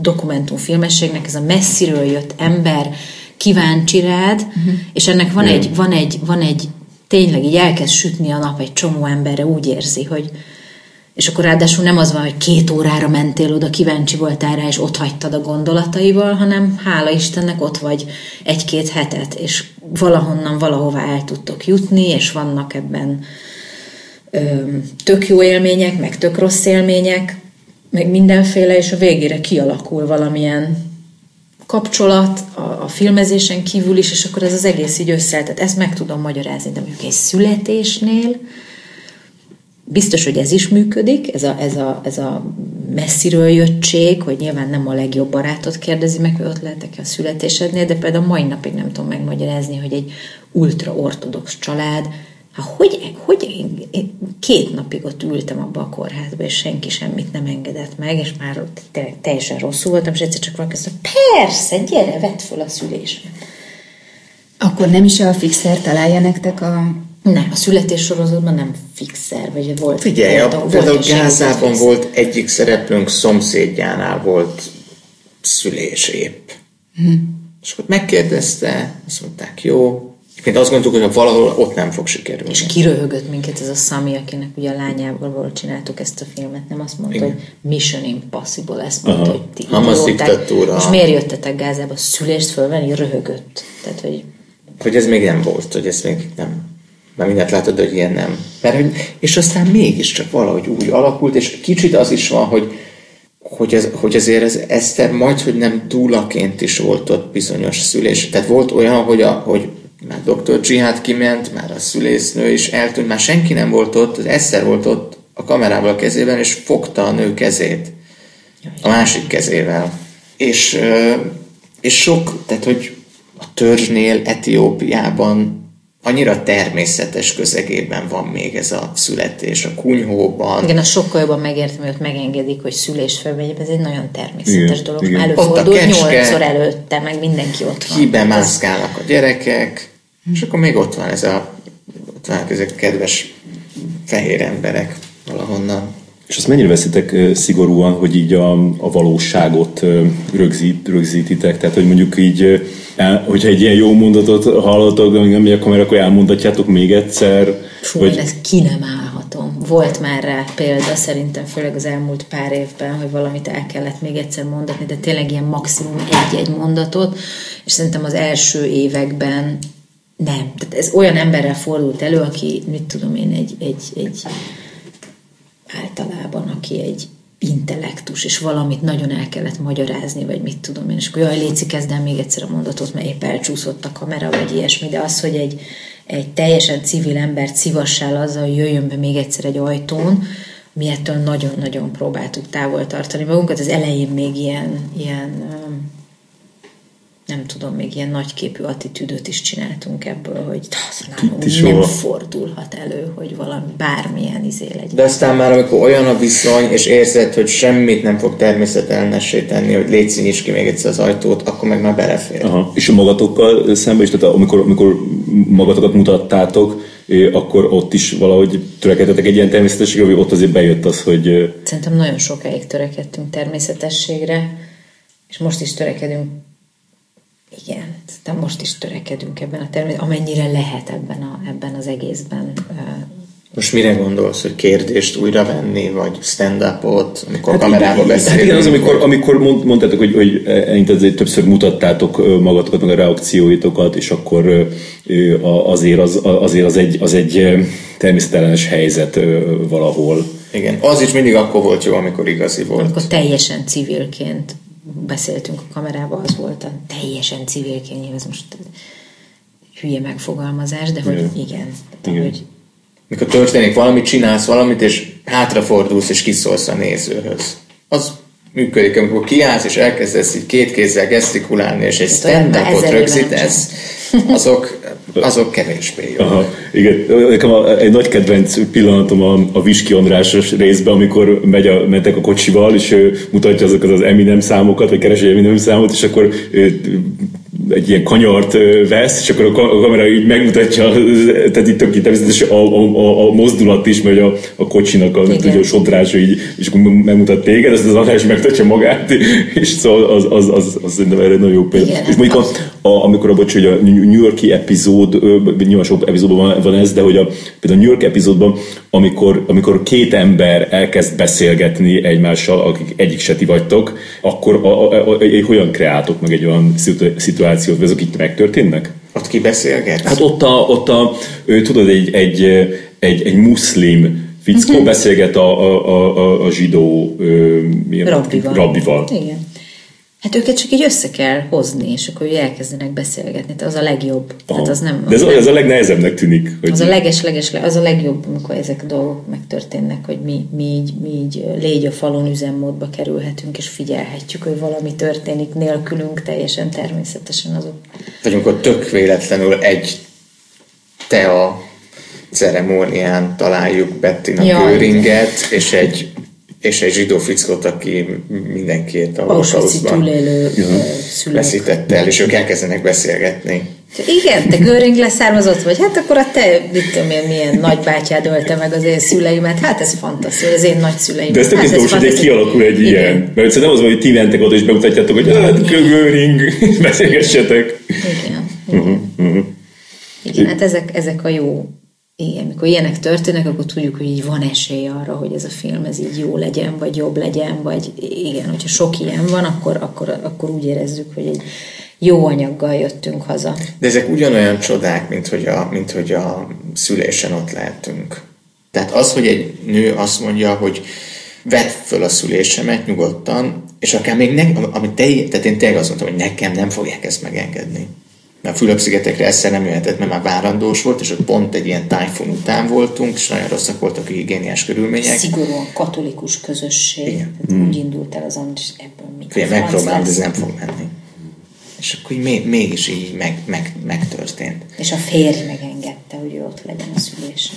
De kell néha hazudni? Tudod, amikor hazudni kell, hogy, hogy Persze, a... Feri, sokszor kell hazudni. De mire gondolsz? Hát arra, hogy, arra hogy, hogy, vagy elhallgatni valamit ahhoz, hogy, ahhoz, hogy, hogy elérjétek a céljaitokat. egyébként ilyen kellemetlen, hazugságos dolgok. A, a, a bolíviai elnöki palotában nem mehettünk volna be, ha kiírjuk a homlokunkra, hogy magyarok vagyunk. Azt Burmában is végig hazudni kell. Mutattuk az európai újságíró igazolványunkat, és nem mondtuk, hogy magyarok vagyunk és akkor ott ültünk másfél méterre moráleztünk. De csak ilyen politikai rendszer miatt hazudtunk áll a Jóistennek, de amikor egy hosszabb távon kell valamilyen, valamilyen történetet kreálnod magadról, ami nem igaz, az, az, az nem csak, hogy fárasztó, hanem egy kicsit ilyen megviselős. Például Iránban tudom hány napig tartani ezt a sztorit, hogy mi a Diák Dokumentumfilm Fesztivál résztvevői vagyunk, és éjszaka jöttünk, mentünk a, a ellenzék fiatal tagjaival, én nem tudom, alagutakban, meg mindenféle helyeken találkozni, de ez tényleg az eleje a, a mi,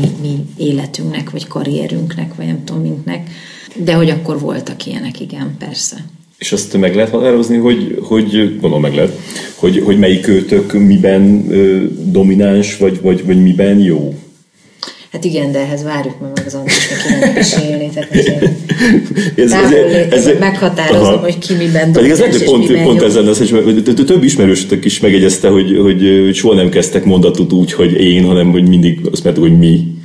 Hát figyelj, mindig, mindig is kiegészítettük egymást, ez most ilyen klisé duma, de, de ez így volt a kezdetek kezdetétől, tehát hogy igen, egy csomó szituációban egyikünk rámenősebb, mint a másikunk, a másik szitúban meg az jön be, hogy sokkal szerényebb az egyikünk, és sokkal inkább meghúzza magát, és emiatt kinyílnak ajtók, máskor meg semmilyen ajtó nem nyílna ki, hogyha nem robbantanád be egy kicsit, tehát hogy ezeket így váltogatni kell, és úristen!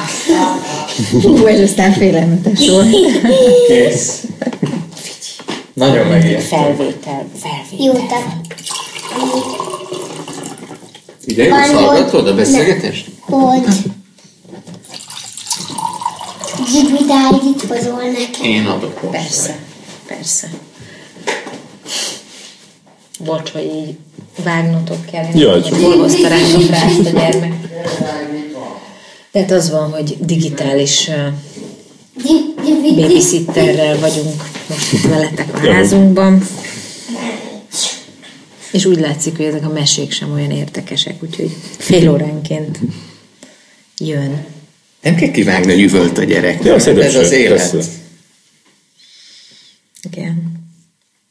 Meg nekem a, például a, a, a Viski Andrásos epizódban azt éreztem, hogy, hogy, hogy annyira az, az Eszternek ez a mi ez ilyen komolyság, mél, méltóság, te, szóval ahogy, ahogy te ott hozzászóltál, az, az, az nagyon vitte tovább az ő mondandóját is. A, a, az András, meg például a, a New Yorkos epizódban, amikor ott a, a, a gyerekekkel kellett beszélni, vagy a, a, vagy a stand-up komikus csaj, annyira jó tudott így, így reagálni rá, és, és, és tényleg így felvette a, a, a ritmust, hogy például ilyenek gondolom, hogy vannak.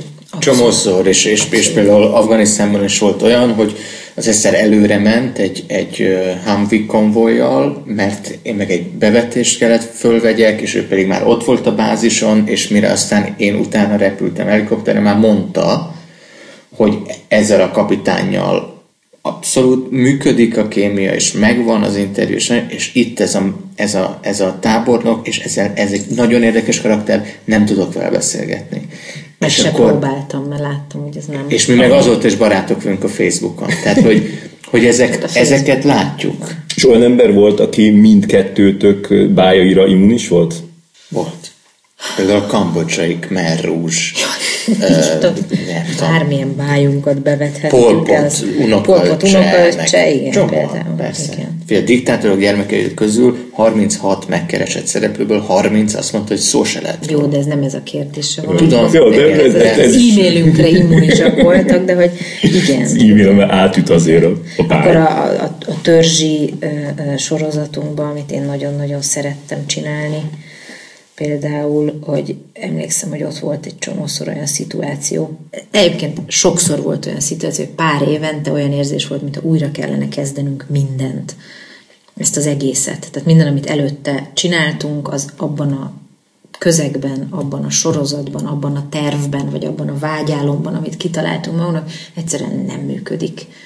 Ilyen volt a törzsek, tehát nem tudsz oda menni ilyen, mm, ilyen kérdésekkel, meg ilyen, tehát hogy valami, mm. valami annyi mindent teljesen változtatnod kell saját magadon is, és az a része az nagyon jól működött a kezdetektől, hogy így együttlevés, meg részt, részvétel az ő életükben, meg mondták, hogy költözzünk be az egyik kunyhóba, és akkor beköltöztünk, és ott voltunk, és együtt, és ugyanúgy alakultak az emberi kapcsolataink, de az, hogy oda penderül eléd XYZ a szuritörzsből, és majd te megkérdezed tőle, hogy honnan jött, és mit gondol, és mi van, és hogy van, és mesélje el, és nem tudom, nem tudom, és így egyszerűen falakba ütközöl folyamatosan, és emlékszem, ott volt például egy-két olyan ember, akik szerintem annyira antipatikusak voltunk. Emlékszel arra a fiúra, meg arra a lányra? Biztos. És ott ültünk így lefajva, hogy most, most, most mit csináljunk. Szerencsére ezek ritkábban fordultak Tudod, meg amikor így két tolmácson keresztül ja, tudom hát megkérdezni valamit, ráadásul egy olyan szinten más kultúrában, hogy ő tényleg messzelenül ül ott egy tökfedővel a péniszén, és mi meg ott ülünk ugye ezekben az ilyen szúnyog ellenes ruháinkban, meg kalapban, meg és így próbálunk beszélgetni, és látszik, hogy tehát a hegyen túl nem tudja, hogy mi van. Ő, Tehát ott, de egy csomó ő, törzsnél nem, meg a tudja, gazdasági világválságról kellett beszélgetni. A másik helyen meg azt kérdezte a törzsről, hogy van-e nálunk Viagra. Wow. De hogy ezek, hogy néha olyan falakon... És onnantól mindig vittetek magatokkal. Hát, ez a titok. Megfejtettétek. Nekem még eszembe jutott, amikor néztem a filmjeiteket, hogy én toti nem lennék jó dokumentumfilmes, mert hogyha kialakul egy olyan helyzet, hogy, hogy látszik, hogy mélyre megy a kérdés, vagy, vagy elsírja magát, akivel beszélgettek a riportalán, akkor én tuti nem lennék képes tartani a kamerát. Ez az a helyzet, ami, ami ugye Gázában is történt. Hanem leteszem a kamerát, és átülelem, egyszerűen zavaromban nem tudnék máshogy reagálni. Igen, de van egy csomó és helyzet, hogy... amikor nem léphetsz be valakinek a személyes terébe, hogy átöled, mert nem vagytok olyan viszonyban, vagy nem vagytok olyan Szóval nektek volt olyan, amikor, amikor ezt a szakmai oldalt nem tudtátok megtartani, hanem győzött a személyes oldal, és, Persze, de és, és akár még újba is esett a felvétel, vagy így elcsúszott, vagy valami, csak muszáj volt valahogy emberileg reagálni. Abszolút, meg hát ez nem, tehát ezt a személyes oldalt, abban, amit mi csinálunk, ebben ezt nem szabad eldugni soha. Tehát, hogy attól már neked tartanod kell egy kamerát, vagy néha a távolságot, mert az is egy káros dolog lehet, hogyha te túl azt az illúziót kell, tehát mm-hmm. el fogsz menni két hét múlva. Tehát, hogy tehát játszani sem lehet az emberekkel. Mm-hmm. Tehát, hogy tehát, vannak kapcsolataink, amik azóta is fönnállnak, és barátságok szövődtek belőle, és mit tudom én, tíz éve tartjuk a kapcsolatot, hogy valahogy tudjuk, hogy mi van a másikkal, de egy csomószor soha a büdös életbe többet nem lát téged ez az ember, tehát ezzel is vigyázni kell, hogy te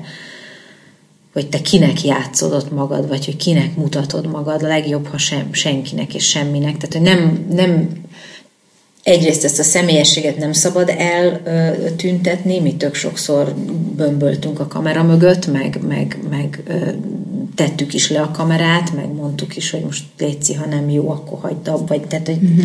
egy csomó minden, de hogy azért nem mutathatod magad valakinek a legjobb barátjának, mert az is egy szerintem káros ö, dolog. Vágtatok be valami olyan snittet, amin így sírtok? Hogy szóval mi sírtunk-e a, lett volna. Hogy mi sírtunk-e a, a, a, a képet? Ha mondod, hogy bömböltek a kamera mögött. Igen, vagy... de ilyenkor azért nem képzeled, hogy magad felé fordul. az is egy komoly attitűd lenne. Hogy... Valami volt. Valami volt, ami autóban. Én... Nem. Hogy te magad nem felé fordítottad a kamerát, nem, hogy könyveit, mor, könnyeidet morzsolgatod? Nem, nem tudom, még ez is lehet, hogy találnánk valami ilyesmit, de azért nem, nem csináltam ilyen sokszor. Hát a Fülöp-szigetek itt szülés után volt, amikor megmutattad magad, amikor éppen eléggé ö, hatása alatt voltál az eseményeknek, de azért nem sírtál. nem sírtál. Igen, de, de, hogy, de hogy azt a, azt a, azt a érzékenységet, vagy sérülékenységet, amit ez az mhm. élmény benne okozott, az nagyon jó volt, hogy akkor maga fele fordította a kamerát. Ez egy nagyon egyensúly mert az, az, lehet igen. Meg az is, hogy aztán ne felejtsétek el, hogy itthon vannak a remek vágó kollégáim, nem tudom, kik, tehát az azért keményen, keményen le van meózva minden, hogy úgy gyerekek, ez túl sok, vagy ez nem tudom, vagy ez miért nem, miért, miért kapcsoltad most ki a kamerát, amikor kellett volna még tovább venni ezt a jelenetet, tehát hogy van egy egy olyan szűrőnk is rögtön utána szembesülünk azzal, hogy a kívülálló ember, aki nagyon jól ismer minket, meg az anyagainkat, például mit gondol, főleg a horvát Kata, aki, aki szerkesztőként dolgozik velünk, és a Herpai Sára, aki már nagyon régóta vágja az ondaszpotokat, meg a Bornina Auschwitzot is ő vágta. Tehát, hogy van egy komoly feedback. vonal mm. és feedback, és nagyon remélem, hogy kendőzetlen feedback és volt olyan helyzet, amikor nem tudtatok objektívek maradni abban az értelemben, hogy nem tudtatok felülkerekedni kicsit a nyugati ö, értékrendeteken? Biztos volt. Tehát amikor nem tudtunk ö, a helyi értékrendszert nem tudtuk magunkévá tenni, hanem a saját szemszögünkből néztük továbbra is ezt az esetet. Vagy azt, amit a nézők elvárnak tőlünk, olyan is volt szerintem. Egy pici példát tudok mondani, amikor nekem valami apróság feltűnt, ami szintén színesítette és, és megmutatta a ti véleményeteket, amit mondjuk én nem tartok rossznak, sőt, hogyha ez egy dokumentumfilmben egy ilyen szinten megvillan, mikor a palesztén baba született, és akkor megmutattátok a a, a lakástól hazavitték a, a fürdetés, az a igen, igen. fürdetés. Igen. És akkor az András azt mondta, hogy, hogy szegény papa egy ilyen helyen fog felnőni. És igen, hmm. igen, igen hmm. lehet, hogy igen. És én azt hiszem, hogy nem is az otthonukra értettem emlékeim szerint, hanem, hanem ott, a e, ott, az, az utcában hmm. szinte minden szét volt lőve, meg, de, de még az is lett, hogy az otthonra, mert ott is azért hogy emlékszem, nem volt tető. Igen, épp szétlőtték a házat már megint, vagy nem tudom. Igen. Valami. De az így kiszaladt belőle. Igen, Igen, és nagyon emberi. És aztán bevágták. Igen. Igen. Öm, én egy olyan példát tudok hozni, az, az szintén a te közreműködésed volt, emlékszel a fotósra, Kmer Rúzsnak a fotósára? Jézusom, igen. Kmer Rúzsnak volt egy hivatalos fotósa, aki a Tulszleng börtönben, ahol nagyon-nagyon sok embert az is egy ilyen halálgyár volt, öltek meg egyiket a másik után, és ez a nagyon híres Dus nevű tábornok vezette azt a börtönt, és mi a, az egyik sorozatunkban csináltunk egy ott egy azt túlélt gyerek ö, életéről, aki most ö, őr és kertész a Tuolszleng börtönbe, és csináltunk róla egy filmet.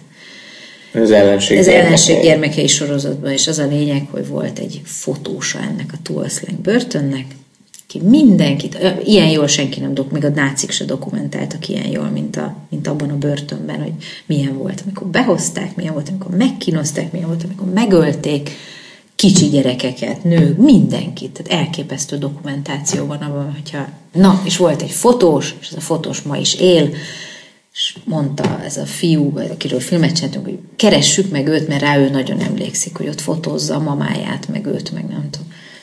És megkerestük, elmentünk hozzá, és Andris ült vele szembe, és ez a pasas, mintha semmi nem történt volna. Igen, én vagyok a híres fotós az S21-ben, nem sokára kiadom az egész világon a könyvemet. Itt van a gyilkos kamera, amelyel fotóztam, tehát tényleg mint egy ilyen három éves, aki semmiből semmit nem fogott fel, és Andris olyan dühös lett.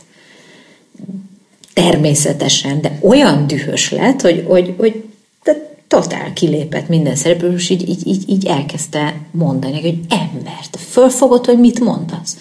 Ezt miért gondolod? Azt miért gondolod? Te, te nem tudod, nem em, emberként, tehát nem járatta vele a bolondját, hogy még provokáljon Igen. három hülyeséget, amit ez az ember mond.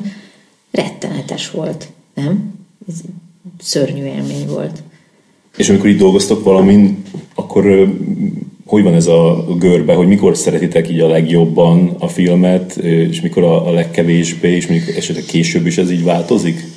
Nekem, amikor, amikor kitaláljuk, az nagyszerű, amikor Kész van, az nagyszerű. Nem, amikor, és a kettő szörnyű, nem.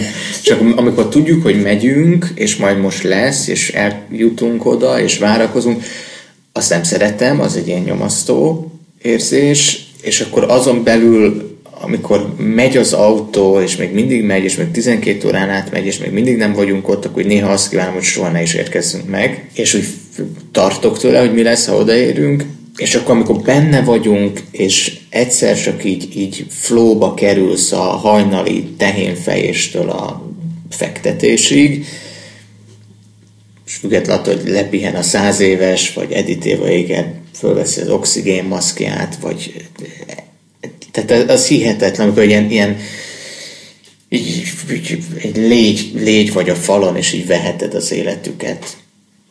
Az, az teljesen értetlen, és ott, az egy nagyon komoly flow élmény, és akkor utána a vágás, az, azt én nagyon türelmetlenül viselem, és... Én pedig imádom. És az Eszter imádja. És akkor, amikor eljut az emberekhez, azt nagyon, azt nagyon várom, hogy akkor ezt, ezt most megnézik. Aha. Én meg azt viselem rosszul, hogy és most megnézik. De utána te neked nagyon jól esik, amikor így oda jönnek emberek, és elmondják, hogy ővelük mi történt, és elmesélik az élettörténetüket. Hát esik, Nekem meg nem, tehát én ezt nem, nem, én nem akarok befogadni egy, egy Auschwitz film után még 65 történetet arról, hogy egyébként más emberek családjával mi történt, mert örülök, hogyha a saját családom és felmenőim történt, majd egyszer helyre rakom. Hm, ez most engem is meglepett, amit mondtál. András, beszéljünk erről. Jó. De mondd el te inkább, hogy hogy van a görbéd. A görbém? Én nagyon komolyan tudom venni a forgatást és meg az utómunkát, és néha túl komolyan is. Nincs nagyon ilyen görbém. Tehát Elég elmondtad különben így közben, igen. hogy melyikeket, és még amikor, amikor, amikor már kész van, lement, és mondjuk itt elnek, akkor még így változik a véleményetek róla? Persze, sokszor. Néha, meg, néha meghívnak valahova, és akkor megnézzük a filmet teljesen új közegben, például Viska András meg kétszer említetted, elhívott a nyári táborába. Ott a legkülönbözőbb világnézetű emberek Magyarországból, Magyarországról, Erdélyből összejönnek egy hétre, és van, hogy különböző vallásúak, különböző politikai nézetekkel, és így egy hétig beszélgetések mennek különböző intellektuális programok mentén. De hogy ott a CEU professzor, a református püspök, vagy nem, nem püspök, nem, bocsánat, evangélikus püspök, a, egyszer Orbán Gáspár ott volt, mi a diktátorok gyermekeit vetítettük, mi. Tehát, hogy egy ilyen, egy ilyen katyvasz, és így olyan beszélgetések történnek, amelyek nem, amelyek nem, amelyek nem történnek meg az, az, az, az életben, és ebben a hülye országban meg végképp nem. Amit mi imádunk, és ami a hazánk, és ahova mindig várjuk, hogy hazajöjjünk, de hát akkor is borzasztó, amilyen, amilyen uh, intellektuális gettókban és buborékokban élünk. És például ott néztük meg a gázai filmünket, amiről sokat beszéltünk nemrég, és már nagyon rég nem láttuk. És én így éreztem, hogy nekem megy föl a pulzusom, és gyorsabban ver a szívem, és én épp a, hangol, a hanggalba bráltam, hogy jól hallja mindenki, És gondoltam, hogy ha, ha nekem megy fel a pulzusom, akkor az eszem már teljesen kész van, és akkor megkerestem a teremben, ez egy nagy tornaterem volt, vagy nem is tudom hol, étkező, és akkor megkerestem, és akkor ott mind a ketten így remektünk. Tehát azért az egy nagyon durva forgatás volt, ami minimum PTSD-t okozott, tehát én, én utána még hónapokkal később is ugye a villamos megállóban a kuka alá vetettem magam, amikor valaki betárdázott egyet a Morici pont körtéren, és ott remektünk évekkel később, 6-7 évvel később, amikor ezek az élmények újra előjöttek. Hát ugye ez egy háborús helyzetben forgatott anyag volt. Úgyhogy igen, újra nézzük, és most egy amerikai közönséggel néztük meg a diktátorok gyermekei nagyon sok év után, és, és hát most ez szerintlen, akkor, akkor azt mondaná, hogy ja, meg kiment pisélni, hogy, hogy én, én mindent rossznak tartok. Később. Évvel később, igen, tehát hogy elfogadjuk, lezárjuk, és aztán utána fikázom. Ami nem, ami nem igaz, csak én szerintem, hogy nagyon-nagyon kritikusan nézem a saját munkáinkat, és nem vagyok elájulva a, a, a saját teljesítményünktől, azoktól a csodáktól igen, amik így velünk megtörténnek, és amit nem, nem rontunk el, és oda tudjuk tolni a megfelelő pillanatban, a megfelelő helyen, megfelelő időben magunkat, a figyelmünket, az érzékenységünket, és aztán ez a néző megérkezik, és ez tényleg szuper, de hogy nem, nem én nem gondolom azt, hogy mi már megcsináltuk a mi remek művünket. Mennyire tudjátok megítélni a, a, a munkátoknak a minőségét? Biztos, hogy voltak uh, olyan sorozataink, ahol már nem tudtuk úgy megítélni. Szerintem egy darabig nagyon uh, kontrollfríkek voltunk ebbe, és nagyon átgondoltuk, meg éreztük már a hazahozott anyagnál, és aztán vágott anyag, mi az, ami, mi az, ami mi az, ami annak ellenére összeállt, hogy nem kellett volna összeálljon, de muszáj volt, mert mondjuk tíz filmet meg kellett csinálni. Én például emlékszem, az első sorozatom mondjuk volt Sri Lanka, ami egy totál kudarc film volt.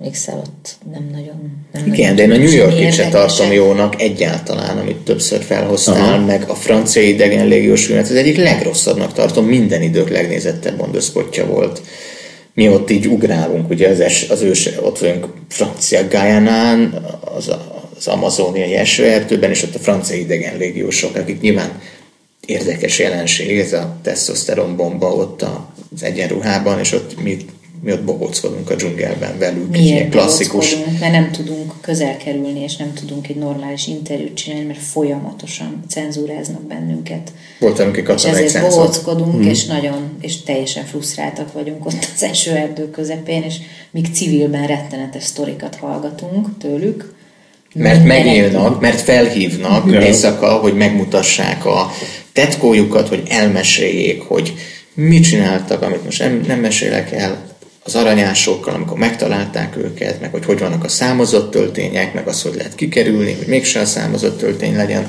és így tovább. És tehát ők egyébként ott a csoda megtörtént, csak a kamera nem mehetett. Aha. De ezért szokott lenni, különben, hogy, hogy valamit rossznak tartotok, hogy, hogy tudjátok azt, hogy milyen lehetett volna? És, és akkor ahhoz hát képest nem lett olyan? Szerettünk volna esetleg, ja. vagy hogy mit lehetett volna annak alapján, amit a helyszínen És melyiket tartjátok jónak? A legjobbnak. A legjobbnak. Mm, az a gázai film szerintem elég elég érzékeny pillanat felvételt ad egy, egy iszonyú bonyolult konfliktusról, végtelenül közelről. Tehát csak a, a csak nagyon közeli emberi drámákra fókuszálva. Az például én, én azt mondom, hogy, az, hogy ott, ott, ott sikerült valamit megmutatni a világból. Azt például én jónak gondolom. Szeretem, a, szeretem azt a gázai filmet, ha lehet ilyet mondani, egy ilyen történetre, de ott azt gondolom, hogy mi csak krónikások voltunk. De ez nem baj, mert krónikásnak is kell lenni, meg ilyen helyzetekben igazából csak krónikásnak szabad lenni. Akkor valami olyan dolog történik körülötted, és tényleg csak egy, egy szemlélő vagy, aki ezt eljuttatja. Ezerféleképpen lehetett volna elszúrni. Persze, persze, de ezt mondom, hogy jó, jó krónikásnak kell lenni, vagy nem tudom, de mondjuk a, én a, az Idi Amirról szóló filmünket azt hiszem, hogy azt elég jónak tartom például. Én meg nem. Igen, én, én ezt nagyon-nagyon szeretem, meg nagyon szerettem dolgozni ezzel a filmmel. Először volt lehetőség arra ebben a, ebben a darálóban, ami egy borzasztó szerencsés daráló volt, hogy évről évre megrendeltek sorozatokat tőlünk, és nyilván a sorozatban nem, nem tíz remek filmet csináltál, hanem nem tudom hányat volt, amikor kettőt volt, amikor négyet, amire, amiről te is úgy érezted, vagy mi is úgy éreztük, hogy na, ú, ez, ez, ez tök jó, és hogy ezen a mesdjén kéne tovább haladni. A születés sorozatban is volt egy olyan rész. Igen, azt is akartam, ahol, hogy a születés sorozatban. Tehát ahol úgy sikerült megjeleníteni egy, egy végtelen átélhető drámát, ami a, a születés, hogy, az, hogy, hogy arra végig azt gondoltuk, amikor felvettük, amikor megvágtuk, amikor leadtuk, amikor, amikor az megváltoztatott embereknek egy csomó mindent a gondolkodásban, hogy ez, hogy ez működik, és, ez, és nagyon jó, hogy, hogy elkészült, és nagyon hálás ezért egy csomó ember, és mi is. Így évadokra is lehet ezt bontani. Mm. Például volt az Okos Világ című évad, ami a a technológiai boom hatásairól szól, és ezt nem tartjuk, nem tartjuk jónak. Azért nem tartom jó választásnak így utólag, mert még továbbra is baromira érdekel engem ez a téma, de ez egy, ez egy annyira gyorsan változó világ önmagában, hogy egy ilyen pillanatnyi valamit, tehát szerintem mi nem abban vagyunk jók, hogy ilyen pillanatnyi dolgokat ragadjunk meg, mm. hogy én, én, én, én így utólag úgy érzem. Tehát nagyon érdekes dolgokat láttunk, hallottunk, tudtunk megmutatni, de szerintem picit beletört a bicskánk ebbe a... Meg az, hogy elavult. Meg pont ez, hogy, hogy így igen, tehát hogy ez mm. nagyon hamar elavul. Vagy nem nagyon... tudom, elavult az, hogy, hogy, hogy mit csinál a okos telefon a törzsel, meg a buddhista szerzetessel. Nem, meg de a... öt év múlva, vagy tíz év múlva elavult lesz szerintem. És a, de és nem a, az a baj. És a Bonin Auschwitz-et ezt hol tennétek ebbe a top listába? Sehova. Mármint, hogy a Bornin Auschwitz szerintem nagyon külön áll, és az egy, az egy vágyálom volt, miközben sorozatokat csináltuk, tehát én, én, én, én, én, mindig is azt szerettem volna, hogy a sorozat mellett legyen idő és energia a hosszú távú projektekre, amiket így útközben találtunk ki. És erre már nagyon, nagyon vágytunk, és amikor ezt sztorit megtaláltuk, bár még nem tudtuk, hogy csak a történelmi sztorit találtuk meg, az ő volt egy baba, aki a zsidóként Auschwitzban született a felszabadítás előtt, és túlélte, és ez a kiinduló pont, és az ő drámája. Akkor rögtön tudtuk, hogy biztos, hogy nem egy sorozatba fogjuk ezt beletuszkolni, mert nem lehet. És akkor még fogalmunk sem volt arról, hogy ez a, ez a generációkon átívelő trauma és annak hatásainek a története lesz, vagy an, tehát hogy arról fog ez szólni. Még miért rátérnénk a filmre, még az jutott eszembe, hogy, hogy, hogy mondta ezt a beletuszkolást, hogy, hogy ez a, a, a sorozat epizódoknál ez egy ilyen visszatérő probléma volt, hogy mindig 52 percesnek kell lenni? Persze. Mert az Zomborec Virág beszélt erről az Egy nyári kaland uh-huh. sorozat kapcsán, hogy nekik ez egy tök nagy para volt, hogy mindig 52, és egy csomószor nem úgy jött ki, hogy... Szerintem ott az nagyobb para, egy, egy, egy fikciós, Jaj. ahol előre meg kell írni azért mi 25 órákkal jövünk haza. Nem, és van, hogy 40 és nagyon sokszor volt Igen. arra, hogy bele kell férni az 52 percbe, és emlékszem, hogy pánikolunk, és nem tűs föl akarjuk hívni a tévét, hogy de hogy legyen együtt. Van is, amikor megszerezzük az engedélyt, például az Idi Amin filmnél, hogy... Megszereztük, volt 70 perces, volt 65 perces, volt 60 perces, és aztán a nemzetközi verzió hogy-hogy nem végül 52 perces lett. Nem de nagyon örültünk, hogy lehetett a Duna TV 65 perc, és akkor ilyen, tudod, ilyen bombók eszünkbe jutnak, hogy így az egyetemen, mint olyan Bárdos András volt, mindig a rövidebb megoldása jobb. Tehát ez egy akkora hülyeség. Igen, és... és Bocsánat. Igen, de hogy, hogy van, amikor tudod, nem látod a fától az erdőt, és azt hiszed, hogy na még ez a 10 perc, ez muszáj, mert különben, különben nem, nem tudjuk elmesélni ezt a történetet, és akkor néha, néha megengedik. De és akkor nem. is ilyen cinikus, amikor mi ott ülünk a vágóasztalnál, de nem tudom, egy hónapja, és akkor jön és mond valamilyet. Ez elő szokott fordulni ott is elég sokszor. Visszatérve a Bornén Azt hiszitek, hogy ez nagyon érdekes, de nem az. Visszatérve a Bornén Auschwitzra, én, én, azt hiszem, hogy abból mi a maximumot és, és annál többet kihoztunk, és közben én gondolom azt, hogy, hogy nem indul el jól a film. Ezt nem tudom, nem. Én ezt gondolom. Hogy nem, egyszerűen nem indul jól a film.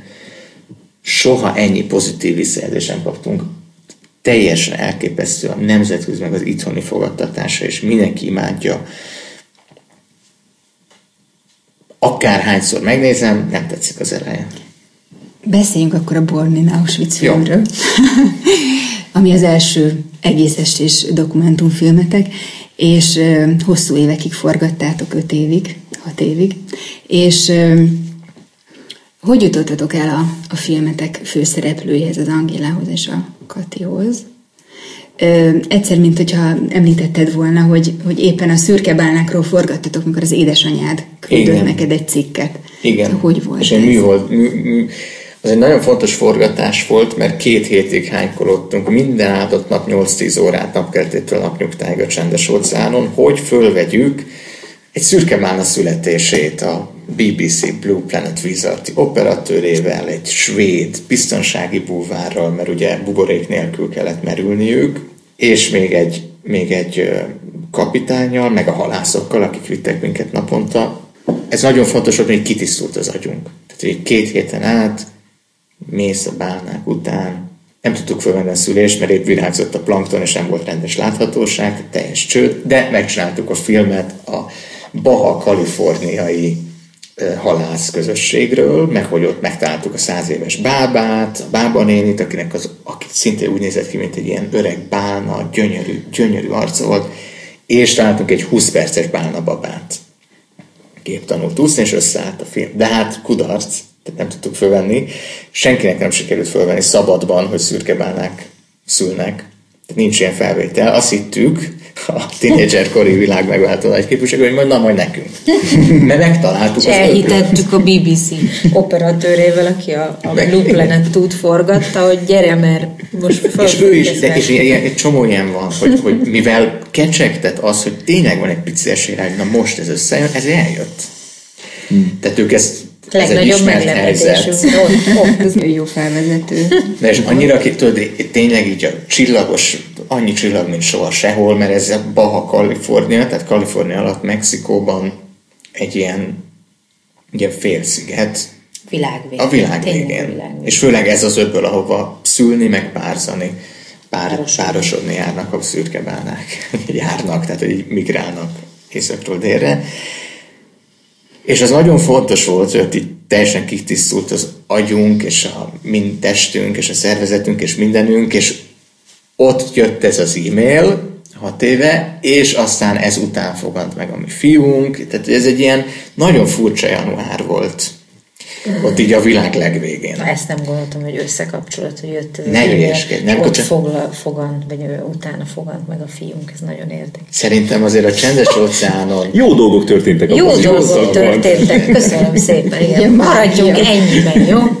Igen, és akkor ott jött egy e-mail, ami csoda, hogy megjött az e-mail, mert nem volt internet, hanem csak valami műholdas kütyű.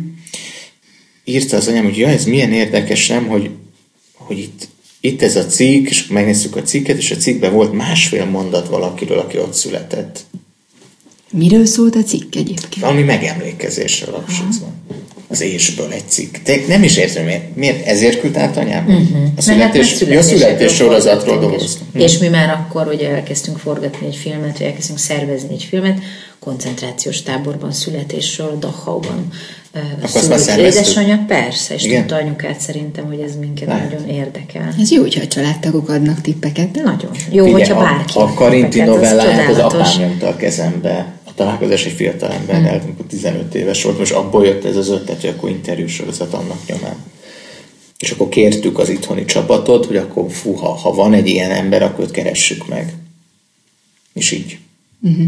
És engem az, az érdekel nagyon, hogy ugye ezt mondtad, hogy túl érdekesnek éreztétek a, a sztorit, az Angél és a Kati sztoriát, hogy, hogy csak a, a születés évadban szerepeljen, ezért a születés évadban végül is, akkor ez a Dahaui Dachauban szült Miriam, ha jól emlékszem a nevére, és a fia Leslie, tehát ők szerepelnek, de hogy tulajdonképpen szerintetek mivel volt érdekesebb, hogy tudnátok megfogalmazni mivel volt érdekesebb számotokra Angela és Kati, mint például Miriam Kati még nem volt, és nem volt trauma, és nem volt, semmi nem volt. Egy történelmi tény volt az, hogy van egy ilyen ember, aki ott született és túlélte. Tehát nem volt, fogalmunk sem volt erről a történetről. Annyit tudtunk meg, hogy van egy tehát az egy teljesen más dolog Auschwitzban születni, meg Dachauban születni. De miért? Megszülni. Hát igen, azért, mert a Miriam néniéket Dachauban ott direkt hagyták, hogy megszülessenek a gyerekek, és hét magyar anyát a német katonák összetessékeltek egy föld alatti bunkerbe, adtak nekik valami picike cserépkájhát, és na tessék, szüljetek, hogyha majd jön a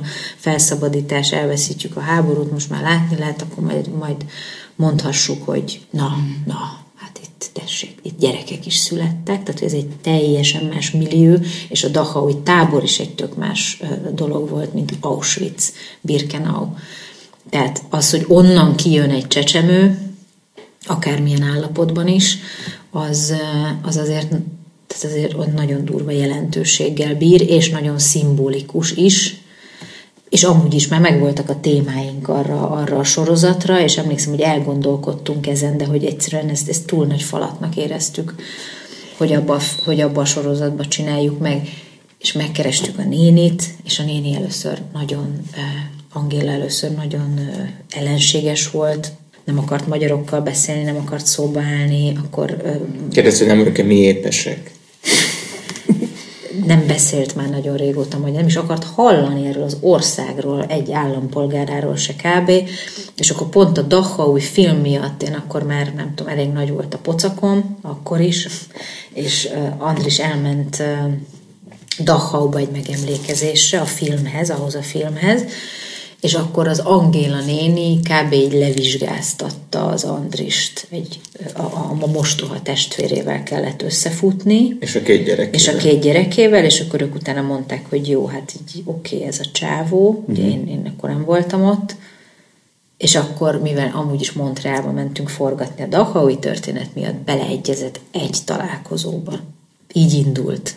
Nem tudtuk, hogy mi ez az egész, meg hogy de hogy találkozni fogunk azzal a nővel, aki hat éves korára kezdett el járni, egy kilóval szül, kb. Nagyon minimális dolgot tudtunk róla. Annyit ehhez, hogy, hogy leforgattuk a születési évadot, majd Angéla történetével a fejünkben elkezdtünk dolgozni az ellenség gyermekei című sorozatunkon, ami meg arról szólt, csupa olyan emberről szólt, aki a 20. századi történelem legsötétebb bugyraiban született, vagy nőtt fel. Szóval, hogy egy egész évad épült erre, és közben mi meg így, így forgatgattuk ezt a Bornin Auschwitzot, és még abba se fért bele. Még abba se fért bele, pedig, pedig, pedig az ellenség gyermekeibe a, a, az Angéla története passzolhatott volna. Viszont ott az első találkozásunkkor, az első interjúk egyikében ő, ő elmondta azt, hogy őt meghívták egy konferenciára Dresdába, pszicho, német pszichológusok, pszichiáterek, hogy a méhen belüli traumáról uh-huh. beszélgessenek. És itt kezdődik a mi történetünk Angélával igazából, mert egész addig a pillanatig mi csak fölvettük Montrealban a sztoriát, az édesanyjának a sztoriát és az ő történetét. Hogyan és hogy, hogy szült az anyukája, hogyan lett ő, milyen volt a családi életük. Tehát az, az csak a, igazából azok a részei, amiket a filmben kb. animálva e, e, láthattatok. Tehát az alapokat tudtuk meg, és jött ez a hír, hogy meghívtak engem egy ilyen konferenciára, és akkor az volt szerintem az a pillanat, amikor, amikor ez a filmterv elkezdett élni, vagy de ez nagyon az elején volt. Ez nagyon az elején. Tehát azért, hogy van egy történés ezzel a dologgal kapcsolatban. Persze, hogy meg, van egy meg, jelen idejűség. Meg elmondta, hogy ő nem akart menni, mert miféle trauma, miféle traumáról beszélgetünk, és akkor a lánya mondta neki, hogy ne hülyéskedj, és átadott neki egy listát, és ezt az legelső interjúk egyikében mesélte, fölsorolva azokat a dolgokat, amelyek az ő gyerekkorát, tehát az Auschwitzban született Angéla lányának a gyerekkorát keserítették meg, vagy ahogy a holokauszt megjelent az ő gyerekkorában. És akkor elkezdett Angéla gondolkodni ezen, hogy, hogy, hogy mi ez a trauma. És elment Dresdába, márciusban. hogy elkísérhetjük-e, megszületett a gyerekünk, és az első és mentünk vele. Három hónapos babával Dresdába vezetett, és végülis ott, ott, ott forgott az első olyan jelenet, ami már tényleg abba a filmbe passzol, ami, ami később Bornin auschwitz lett. És amikor Tehát, legközelebb gyönyörű, hogy az élet belevitt minket ebbe a sztoriba, mert, Igen. mert nem így indult. Igazából sehogy sem indult, úgy indult, hogy van egy nagyon furcsa és érdekes történet, amiből maximum egy történelmi dokumentumfilm lehetett volna. És akkor, mikor legközelebb Montrealba mentünk, akkor Angéla megszervezte, hogy találkozhassunk a lányával. Hát, még később szerintem. Voltunk már vele Lengyelországban, találkozott már, nem? nem. Voltak Magyarországon. Magyarországon voltak, akkor találkoztunk Katival, és amikor legközelebb Montrealban jártunk, akkor Kati várt minket. Igen, van, van a, a, a filmben egy, egy, egy pillanat, a, amikor a, a, az anyuka megkért titeket, hogy, hogy most állítsátok le a kamerát, mert olyan fog mondani, amit nem szeretne, hogyha benne lenne a filmben, de ti mégis veszitek tovább hogy ott ekkor így összenéztetek, és akkor így megfordult a fejetekbe, megállítjátok, vagy hogy zajlott az a... Ez egy olyan szituáció volt, amilyet még soha életben nem csináltunk, mert nagyon távoli volt az eddigi munkásságunktól. Képzeljétek el azt, hogy évek után, hosszú évek után, miután már mindenfélét fölvettél mindkét szereplővel, és tudtad mindenkinek az oldalát abban, hogy ez a generációkon átívelő trauma hogyan változtatta meg az életüket, de még soha nem beszéltek egymással, vagy nincs semmi olyan a filmben, ami összehozná ezt a, ezt, ezt a két oldalt, és hogy nem tudtuk elképzelni, hogy, hogy hol lehetne fölvenni egy ilyen beszélgetést, amikor ők leülnek beszélgetni, és nem tudtunk jobbat kitalálni, és az elején azt gondoltuk, hogy hú, ez egy handicap, Néha meg azt gondoltuk, hogy hú, ez, ha valami működik, akkor csak ez működhet, és nagyon nehezen, de valahogy szereztünk egy stúdiót Jeruzsálembe, ahol teljesen fekete, homogén háttér előtt két tök ronda széken ül egymással szembe anya és lánya. Nyilván ettől a mondattól libabőrös lehetsz valahol, vagy nem tudom én így gondolom, tök mindegy, hogy milyen anya és milyen lánya, vagy milyen apa és milyen fia, de hogy egy ilyen szituáció, és akkor ott ülünk ebbe, és ott természetesen le voltak téve a kamerák állványokra, tehát ott nem az volt, hogy mi letesszük a kamerát, hanem ez egy sokkal ö, mesterségesebb helyzet ilyen szempontból és mi kívül is állunk, kívül is vagyunk ugye ezen a körön, tehát ők nem is látnak minket, mert egymással szembe vannak fordulva. És akkor ment ez a nagyon érzékeny és helyenként borzasztó drámai beszélgetés közöttük, és akkor eljutunk egy ilyen pontra, amikor az anyuka ezt mondja, és a vallásosságról, az ortodoxiáról kezd el beszélni, és bennünk az akkor automatikus volt, hogy nem állítjuk le a kamerát, mert fogalmunk sincs, hogy most, most mi van. Tehát, hogy nem, nem tudjuk, hogy most mi van, viszont természetesen nem vágjuk majd be, hogyha... Yeah.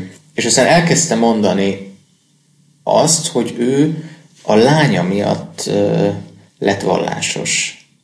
És ez egy hosszú és drámai beszélgetés a filmben, és nem akarom elmondani az egészet.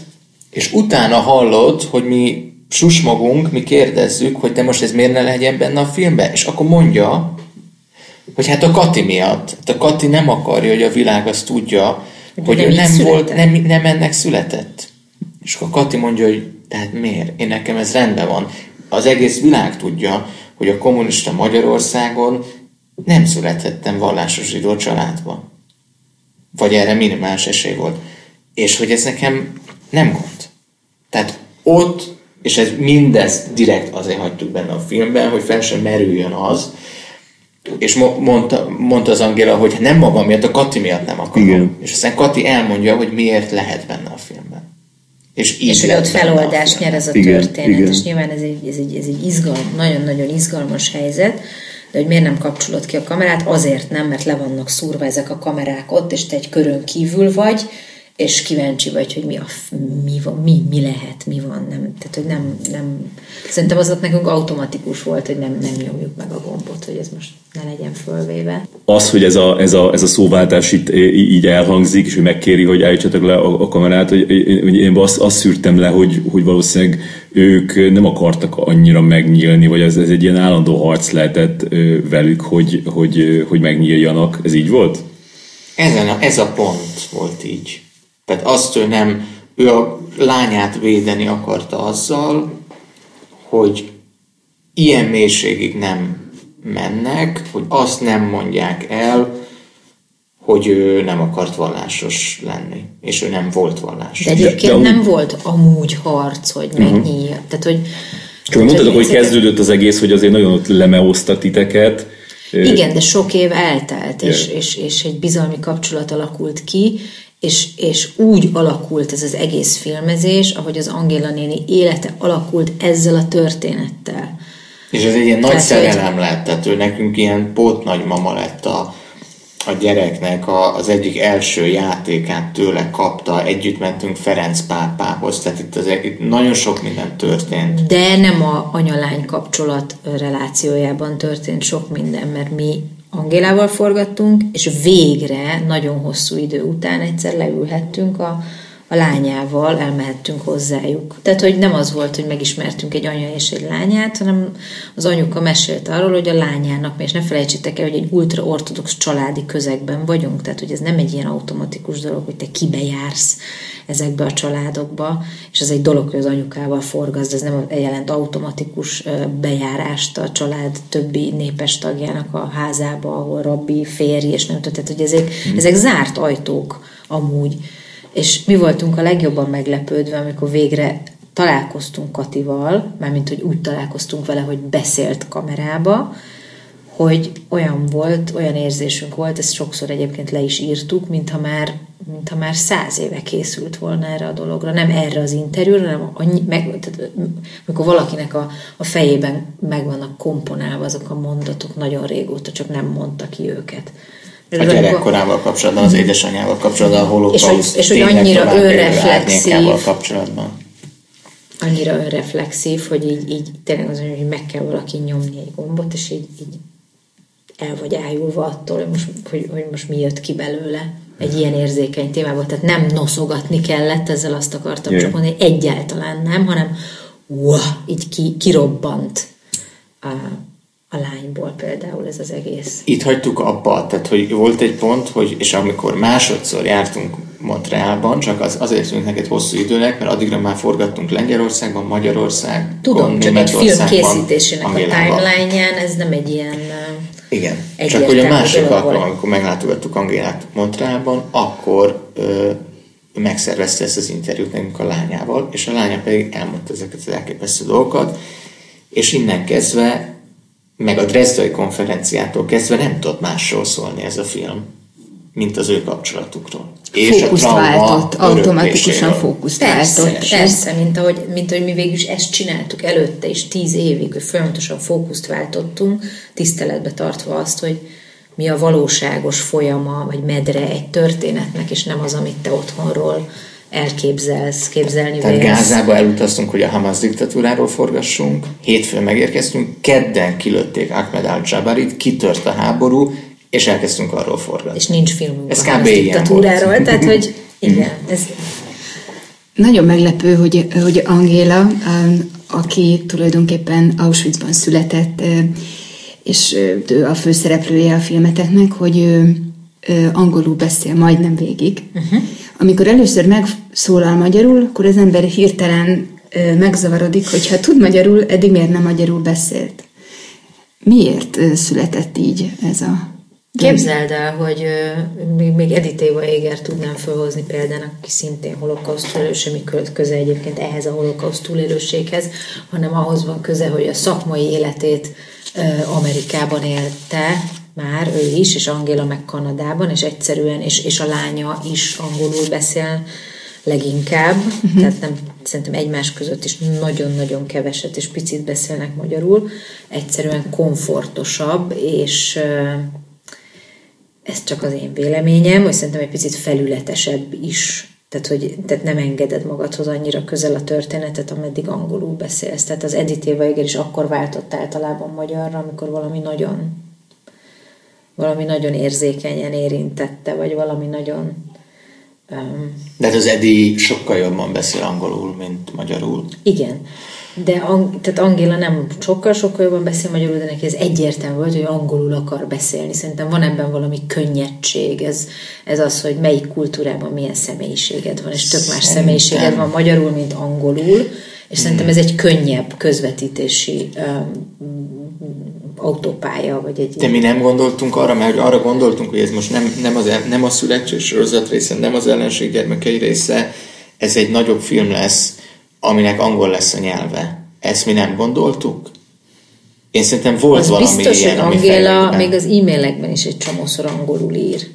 Igen, és aztán átvált magyarra, tehát hogy ez egy tök érdekes. Tehát nem próbáltátok meggyőzni, hogy legyen, hogy majd beszéljen nem, magyarul. hanem olyan érdekes volt, hogy mikor vált át magyarra. És egyébként szerintem ezért többször provokáltuk őt magyarul, hmm. tehát hogy um, én emlékszem arra, hogy többször válaszolunk magyarul, meg próbálunk magyarul kapcsolatot létesíteni ilyen tök civil szitúban, és akkor is folyamatosan váltakozik.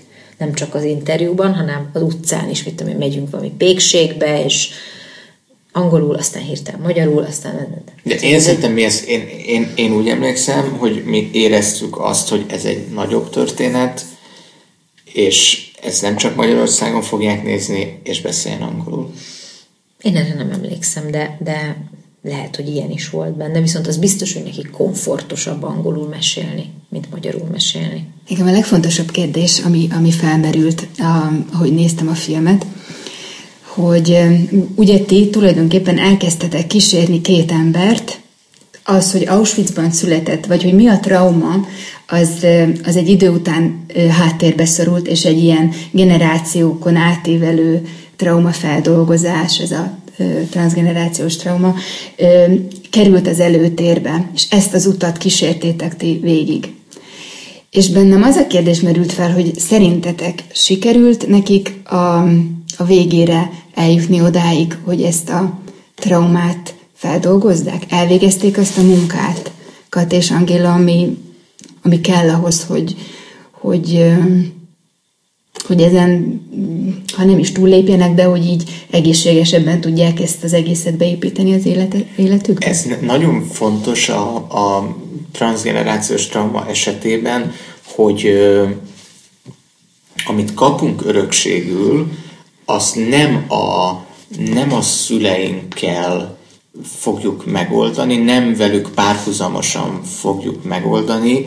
A kérdés az, hogy mi továbbadjuk-e.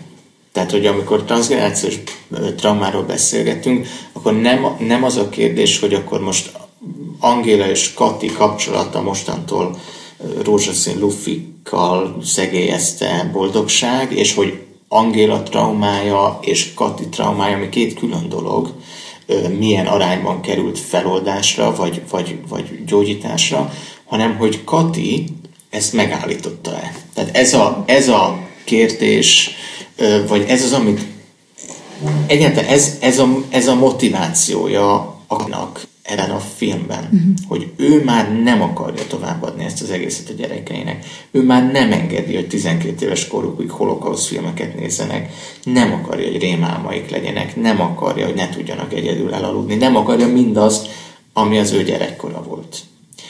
És Kati szerintem iszonyatos melót tetted be, nem mint nem a filmbe, hanem a saját magával való munkába, aminek része ez a film is. Tehát ő, az, az hihetetlen, hogy ő ezt a filmkészítési folyamatot is egyfajta terápiás térnek tekinti a mai napig. Mm. És az nem iszonyú hálás. Ő, ő, ő tényleg azt gondolja, hogy neki ez nagyon sokat segített a feldolgozásban, de egyébként... Ahogy mi is iszonyú hálásak vagyunk nekik hogy ezt mi követhettük.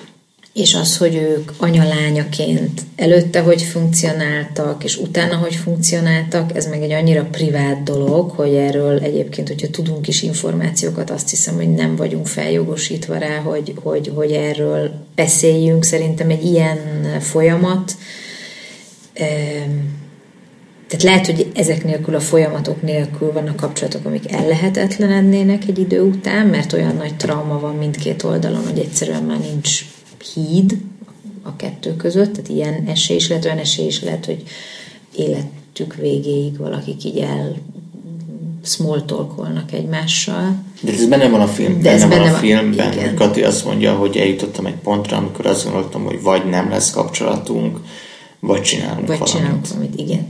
De hogy ez nem mind a két fél gondolja, így, stb. stb. És csak azt akartam mondani, hogy egy ilyen folyamatnál te lezársz dolgokat, de fel is tépsz dolgokat, és újra fájnak dolgok, és aztán azok lehet, hogy kicsit begyógyulnak, és szerintem ez nem egy lineáris folyamat, mint egyébként a filmben is szerintem ezt lehetett látni, hogy ez nem egy lineáris dolog, és nyilván az utóélete sem az ennek.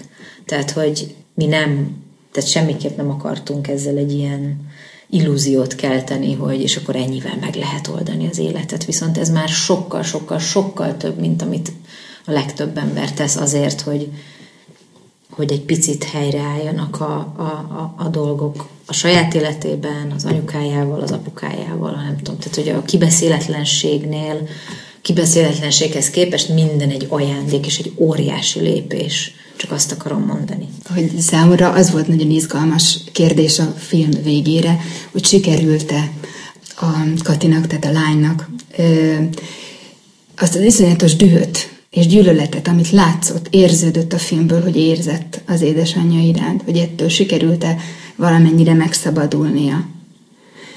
Azt szerettem volna kérdezni, hogy ti hogy éreztétek? Igen, tehát ebben és, és nagyon szubjektív választ tudunk neked, hogy mi hogy éreztük. És szerintem azért, mert ez válik egy nagyon fontos, a legfontosabb kérdésé a filmben, ez a tétje, legalábbis az én olvasatomban, és ami miatt nagyon ajánlom mindenkinek, akinek bármiféle problémája van, vagy kibeszéletlen ügye, vagy akár kibeszélt ügye is az anyjával. Tehát mindenkinek. Az, azt nézze meg a filmet. Vagy az apjával. Vagy az apjával. Ne zárjuk ki az apákat, létszik. Mert hogy, mert hogy pontosan ezeket lehet végigkövetni. Mert bennem például egy ilyen kérdés maradt ez, hogy sikerült-e ezen a dühön enyhítenie magában, mert én nem teljesen értek veled egyet abban, hogy, hogy ez a transgenerációs traumafeldolgozás csupán arról szólna, hogy a, sikerül-e megszakítani a sort, az is nagyon fontos, és a saját gyerekeink nem átörökíteni, nem szerintem az is, hogy sikerül-e megbocsátani az anyánknak, azért, mert megértjük őt hogy azt, amit ő adott nekünk, azt ő valahonnan hozta. Meg az anyánknak is sikerül megbocsátani, mert mi tök máshogy gondolsz, nem értjük meg azt, ami Igen, hát ő úgy igen, tehát hogy az anyánknak egy... Igen. Ezt én úgy értettem, hogy, hogy a, a trauma transgenerációs mi voltjának az a kérdése, hogy továbbadjuk-e. Az, a megbocsátás azt szerintem egy másik kérdés, ami, ne, ami a nem a transgenerációs részéhez kapcsolódik feltétlenül, uh-huh. legalább olyan fontos. Legalább olyan fontos. Ez nem, ez nem tudott a mi filmünk témájává válni. Uh-huh. Hogy a megbocsátás. És ezt a és nem tudom, hogy, hogy emlékszel-e. Nem mert, bocsánat, mondjuk ezt ki, hogy tehát mi ezt nem mertük nyomni. Tehát, hogy mm. pontosan tudjuk, hogy pszichológusok, és nem tudom, hogy próbálják Ez ezt nyomni, a filmben. Mm. hogy akkor most kérje bocsánatot, vagy akkor most nem tudom mi. És egyébként minden. Igazából mind, ne is mondjuk, hogy kikitől. De nem a filmben. A német pszichológus szerint, akivel az Angela a, a, a Dresdai konferencián ismerkedett meg, és oda jöttek hozzájuk, és Katinak nagyon-nagyon sokat segítettek, Angéla pedig egy idő után elzárkózott tőlük, ez benne is van a filmben, és akkor zárkózott el, amikor adtak neki egy szál virágot, és azt mondták, hogy ezt most adod a lányodnak, és mondták, hogy bocsánat. És ő azt mondta, hogy az anyátok izéjét, az a bocsánat, nekem milyen nehéz életem volt, én mindent föláldoztam ezért a gyerekért, stb. stb. Mondja a saját narratíváját, teljesen érthető. És ez az a pont, amikor azt mondja, hogy ez ne legyen benne a filmben, én még a zsidó vallást is fölvettem a lányomért. Na, mint hogy ortodoxá váltam a zsidóságon belül, ami nagyon szigorú, és, és amit még mindig tart, járok, láthatóan. És amit még mindig tart pontosan, tehát hogy ő, ő úgy érzi, hogy ennél nagyobb Minden áldozatokat tudatot. nem lehetett hozni egy gyerek, és, és mindenki jogosan érzi, amit érez, mint hogy mi ezt most filmkészítőként mondjuk, nyilván nem de ezért mondom, hogy a megbocsátás az nem is tudott témájává válni a filmnek. Angéla, amikor szakemberek felvetették, hogy esetleg kérjen bocsánatot a lányától, akkor az egy ilyen cunamit indított el. De bocsánat. A ti filmetekben elhangzik az, hogy, hogy, hogy uh, I'm És sorry. a mi film? Igen. Azt mondja, oké, okay, oké, okay, sorry. Azt mondja. Mert, igen. Igen. De aztán a végén, amikor meg a teljes látság, meg a, meg a, meg a, a és a könnyek. És a könnyek, meg nem tudom, azt szerintem több, mint egy bocsánatkérés. Szerintem. Én emlékszem arra a papírra, amit viszünk magunkkal a stúdióba, és nem tudtuk, tehát kezünk, lábunk remegett, hogy hogy fogunk egy ilyen szituációt, hogy kell-e itt valamit megoldani, mit kell csinálni, mit lehet, mit nem lehet csinálni. Tényleg, tehát képzeld el ezt, hogy ott ül ez a két ember ezen a, ezen a két széken, és akkor te, te most mit csinálsz? Csinálsz valamit, vagy nem csinálsz semmit? Néha-néha bele kontárkodsz egy picit, vagy nem, vagy hogy, mire legyünk fölkészülve. És akkor emlékszem arra az A4-es papírra, itt van előttem, hogy ilyen ceruzával írtunk föl rá pár ilyen alapkérdés. Először azt gondoltuk, hogy majd, ú, majd rengeteg kérdést összeírunk. Egyébként nem szoktunk kérdéseket összeírni, de tényleg remegett, a se nem látom, itt van igen, tíz oldal, igen. és emlékszem Andris arra, hogy annak a, annak a végén, hogy annak a nyolc kérdésnek a végén ott van egy ilyen, hogy megbocsátottál-e és hála Istennek, hogy nem tettük föl, és pontosan tudtuk, hogy ez azért írtuk oda, hogy majd érezni fogjuk, hogy szabad-e ilyet kérdezni, és nem volt szabad, vagy mi úgy éreztük, hogy nem, nem nekünk, tehát nekünk ilyet nem, ki se, szabad mondani ezt a megbocsátás szót, mert ez a, mert ez a tér, ez a terápiás tér abban a stúdióban, ez önmagát működteti, és ezt nekik kell lejátszani, tehát hogy te itt ne, ne legyél filmes, meg ne legyél senki se. És nem éreztétek azt, amikor már a vágóasztalon volt az anyag, hogy az a fekete hátterű jelenet, az sokkal erősebb, mint az, amikor elvittétek Angélát és Katit a pusztaságba, egy ilyen szimbolikus helyszínre, és ott, ö, ott hagytátok őket, hogy beszélgessenek. Szóval, hogy ez így nem ö, volt egy ilyen, egy ilyen ö, utólagos a élmény, hogy, hogy, vagy egy ilyen rácsodálkozás, hogy milyen furcsa, hogy az működött, és a, és a, a pusztaságban, ahol működhetett volna, ott is valami megszülethetett volna, ott is valami csoda, de, de, de ott más volt a helyzet. Nem gondoltuk, hogy megszületik bármi a pusztaságban. Nem is akartuk, hogy ott szülessen. Tehát ott a biztonság kedvéért volt rajtuk mikrofon, uh-huh. de az pusztán egy, egy vizuális koncepció vizuális, szimbolikus dolog. Semmi más. És milyen érdekes, mert egy csomó nézőtől meg azt kaptuk, hogy hogy ott, ott válik szerethetővé, amikor nem fogja meg, épp, épp már majdnem elesik a sivatagban, de nem hajlandó megfogni a lánya kezét. De hogy az nem azért volt, hogy ők ott bármit, tehát hogy mi örültünk az interakciónak, amit utólag fedeztünk föl az anyagban, de ott igazából csak annyit akartunk, hogy kiemelni őket ebből az izraeli forgatásból, megint csak, mint hogy a Fekete Szobában is, és hogy itt viszont vizuálisan megtámogatni ezt a filmet, mert meg kell támogatni vizuálisan, nem, nem hogy hogyan tudsz oldani és feszültséget teremteni, hogyha nincs egy olyan vizuális világod ebben a nagyon nehéz témában, amivel, amivel ezt lehet játszani, és hogy mit csinálsz, mit csinálsz a Szentföldön. Siratófalnál leszel mindig, mindig, tehát hogy mit nem fogsz csinálni. Mi nem akartunk Auschwitz archívot, mi nem akartunk, az nincs is, Izraelben sem akartunk forgatni, mert mindent, ami így automatikusan jön ezzel a témával kapcsolatban, azt nem akartuk. De azt mondta. Csak Izraelben azt mondták, vége, Izraelben kell legyen a film vége. Akkor leültünk és gondolkodtunk. És akkor mi mit jelent, és imádjuk a tájakat Izraelben, ezeket a nagyon furcsa, túlvilági, elveszett, ilyen rettentő, rett, egyszerűen nagyon-nagyon furcsa közegek, természeti közegekbe tudsz lenni Izraelben. Tudod, mit akartunk? És, Azt akartuk, hogy dr. Máté Gáborhoz menjenek el, aki ott él Kanadában, kifejezetten foglalkozik ez a felnőtt gyermekünk és szülők kapcsolatával.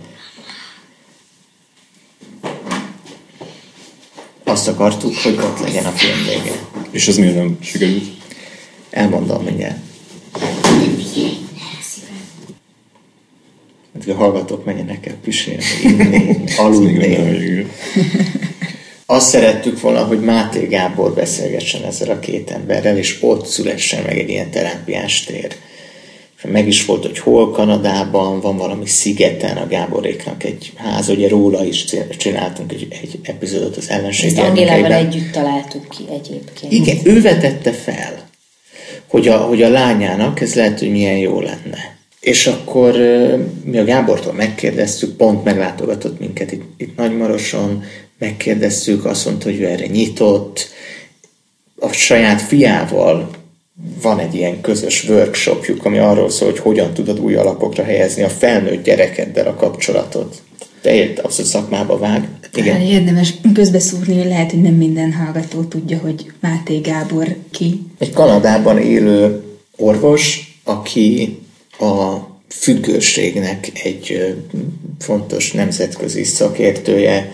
Nagyon sok sikeres könyve van. És a gyerekkori traumákig viszi vissza, mint a függőséget, mint az ADHD-t, egy csomó, és, és még a stresszbetegségeket is.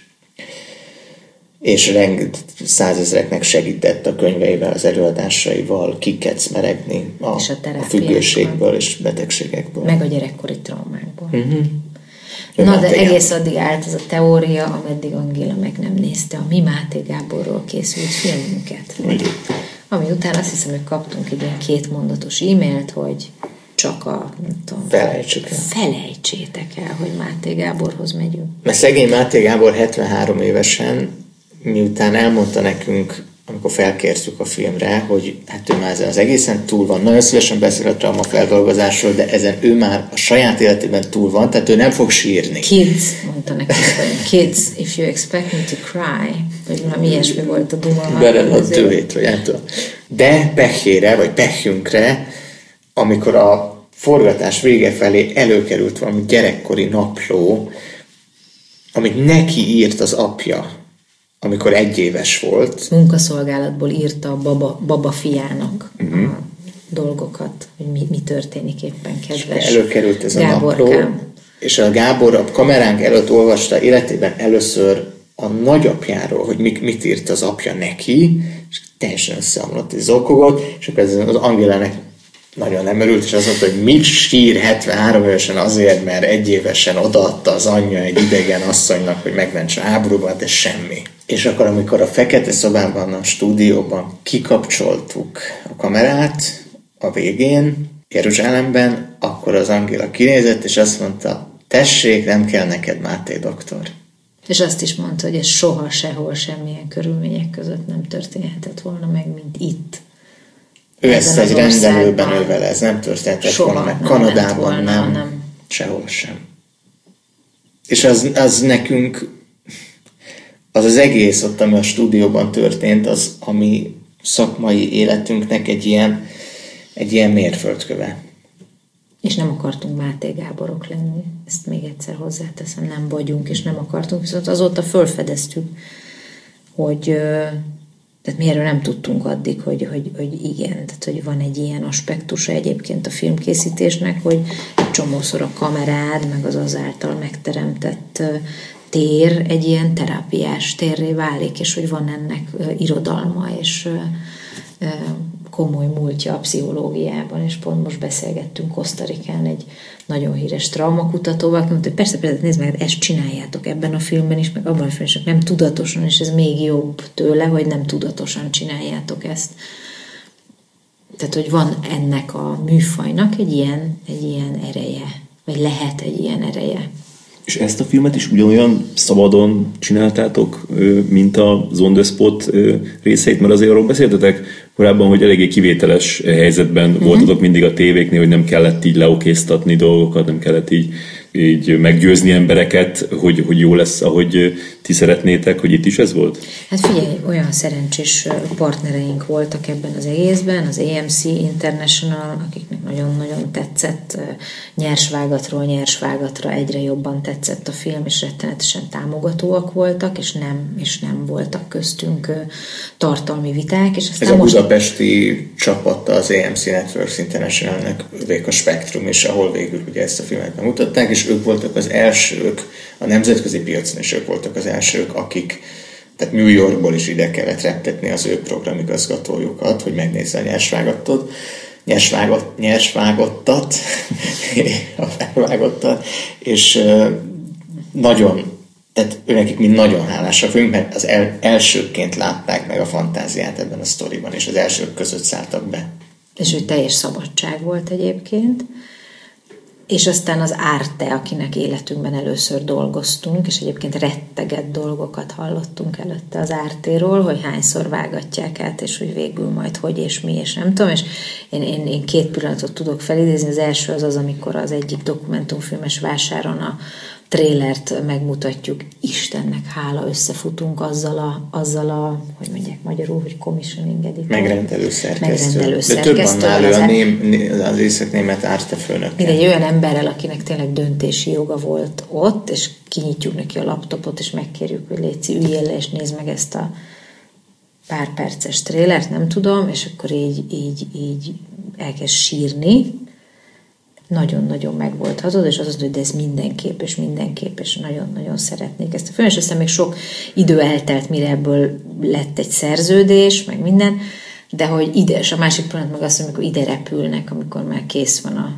nyersvágot, és akkor ide repülnek egy másik hamburgi szerkesztővel együtt, és akkor megnézik, és nagyon-nagyon jót beszélgetünk a filmről, és nekik amúgy is egy tévés verzió kell, tehát nekik nem jó a 74 perc, hanem rövidebb változat kell, és azt hiszem, hogy két körünk volt velük. Tehát annyira simán és szépen ment minden, hogy is lett belőle egy árt és, és tévés verzió. Mi Persze. vágtuk azt, tehát az, az nem engednénk ki a kezünkből semmiképp. Tehát, hogy nagyon, nagyon jól sikerült ez, ez, ez a közös munka, és nem éreztük úgy, hogy bármiben mm. megvagdicsáltunk. Igazából semmi különbség nem volt ahhoz képest, ahogy a, a sorozatot... Nem igazán, nem igazán. Annyi volt, hogy például mi a német közönség fejével természetesen nem tudunk gondolkodni, és ott például volt egy-két olyan dolog, ami emlékszem, Zárta fölhívta a figyelmünket, hogy ezt itt nem fogják érteni, ezt sokkal jobban meg kéne magyarázni, és akkor pár dolog emiatt belekerült, például miért ment el Angéla a kommunista Magyarországról, miért szökött ki Kanadába, és hogy míg ezt mi nem... Tudom, a magyar nézőnek elég, hogy annyit mondasz, hogy 56, a német, francia, osztrák, nem tudom, ott nem, nem elég ez a igen. szám. Tehát annyi volt, hogy minket, minket helyre mondat. kellett tenni, hogy pontosítsunk egy picit pár dologban, mert ez nekik nem lesz olyan, mint a mi nézőinknek. Andrásnak volt egy nagyon érdekes félmondata, hogy szerinted nem indul jól. Így mondtad. Mm. Hogyha tulajdonképpen nem volt beleszólása a produceri gárdának, abba, hogy hogy alakul a film, vagy hogy vágjátok, akkor tulajdonképpen miért indul Nincs jobb ötletem. Nincs jobb ötletem. Uh-huh. Nem húz be Szerintem. Szerintem, Szerintem jól indul eléggé. a film, de uh-huh. ezen vitatkozunk uh, folyamatosan, és én kicsit zokon is veszem az Andrist, hogy ez még mindig nyomatja folyamatosan, tehát olyan, mintha így de én azt vettem le, hogy... Légkalapáccsal próbálnak kalapálni no. a fejemet, hogy nem sikerült még, még a én, tudom, életünk legnehezebb feladata volt ezt a történetet elmesélni, és ez most így sikerült, és nem, én tényleg azt mondom, hogy a maximumot, és annál többet már... is kihoztunk belőle. Én, én, én egyszer csak így le kell zárjam ezt a történetet, és akkor onnantól kezdve engem már nem érdekel, hogy tehát azt gondolom, hogy olyan döntéseket hoztunk, nem, nem a film nem érdekel, hanem az nem érdekel, hogy kitalálom, hogy most volt ott az a három perc, ami a borzat. Tehát én nem tudom ezt már tovább vinni magammal, mert annyi, annyi úgy érzem, hogy annyi részem van benne, és hogy annyi, akkor a készítési periódusban annyira beleadtam magam, hogyha még, még ezt folytatom, akkor egy ilyen, nem tudom, egy ilyen lyukas lufi leszek. Tehát nekem ezt így muszáj lezárnom, és onnantól kezdve én nem tudok azzal foglalkozni, hogy jól indul, vagy nem jól indul, én akkor úgy érzem, hogy vállalni kell filmkészítőként a felelősséget a akkori döntésekért. Hát jó. De akkor azt, hogy az öt évig tartott, vagy hat évig, uh-huh. az okozott frusztrációt közben, vagy, vagy ez úgy néztetek, persze. hogy... Hm. Ne, abszolút. Hát figyelj, egy évvel az elkészülése előtt ültünk és fogtuk a fejünket, és azt gondoltuk, hogy ebből nem lesz film. Nem tudjuk. Nem, tehát, hogy nagyon szép vállalkozás, amit el szeretnénk mesélni, de hogy? Tehát, hogy ezt hogy, hol, hol, hol tudjuk megfogni mi ezt a történetet, úgyhogy ez, hogy ez egy valid filmé válhasson, és, és, és mindenki értse, hogy miről van szó, és, és kijöjjön belőle valami olyan, ami... Tehát, hogy nagyon, sok, tehát nagyon sokszor vagy olyan helyzetben, hogy tudod, hogy van, jó úristen, elhangzott egy csomó jó mondat, elhangzott, voltál egy csomó jó szituációban, láttad ezeket az embereket, de még nem történt meg az, az amitől ez egy filmé fog És bármikor össze lehetett volna pattintani egy on the spot epizódot. Vagy egy történet. Csak most vagy arról nem, beszélünk, nem hogy akkor ez Világos. És mi volt az a, a, a pont, amikor azt mondtátok, hogy, hogy na jó, most összeállt? Ez a, ez a, a fekete hátteres Az izraeli forgatás Aha. volt, amire így föl kellett, hogy tegye az íre a pontot, hogy akkor, akkor most mit is csináltunk az elmúlt öt évben, meg ők akkor most hova jutottak egymással, most már árulják már el nekünk is, mert nem tudjuk, hogy, hogy, hogy, hogy akkor most mi történt közöttük. Biztosan, hogy bennetek is felmerült a, a kérdés, mert bennem is felmerült, pedig én csak azt a egy bő egy órát töltöttem a filmmel, ameddig megnéztem, meg esetleg ameddig még nem tudom, gondolkodtam róla. Ti 5-6 évet foglalkoztatok vele, tehát tudti, hogy fölmerült bennetek, hogy nektek milyen olyan traumáitok vannak, amikre vigyázni kell, résen kell lennetek, hogy ne hagyjátok tovább. Hát ez folyamatosan fölmerült bennünk egyébként nem csak az Angélás film, nem csak a Bornin Auschwitz forgatása alatt, hanem szerintem kb. a születés sorozat óta. Tehát az, hogy valósággá vált a mi szülőségünk, és és mint ezt nagyon jól tudjátok, ti is egyszerre több dimenzióban jelensz meg szülőként, tehát van az az ember, aki addig voltál, és akkor jönnek ezek az új dimenziók, amiket még magadról sem ismertél, hogy te szülőként milyen vagy, és milyen minták jönnek vissza, és, hát, és nagyon elkezdett minket foglalkoztatni ez az egész, hogy, hogy magunkkal kapcsolatban is uh, valamire jussunk, vagy akár olyan dolgok, amik ilyen, ilyen um, visszatérő, megoldatlan elemek mondjuk a házasságunkban, vagy a, és a családunkban. Tehát, tudjátok, vannak ezek a dolgok, amikor valami megmagyarázhatatlan dologra ugrik az egyik ember, vagy a másik ember, és nem érted, hogy honnan jön, és nem tudod, és mi ezeket, így, mi, mi, mi ezeket így elkezdtük, vagy akartuk, amikor egy időt hagytunk magunknak rá, hogy úristen, menjünk már ezeknek a mélyére, mert ezek a hétköznapokban um, zavaróak, és fájdalmasak, és megmagyarázhatatlanok, és érthetetlenek, és mik ezek a dolgok. És,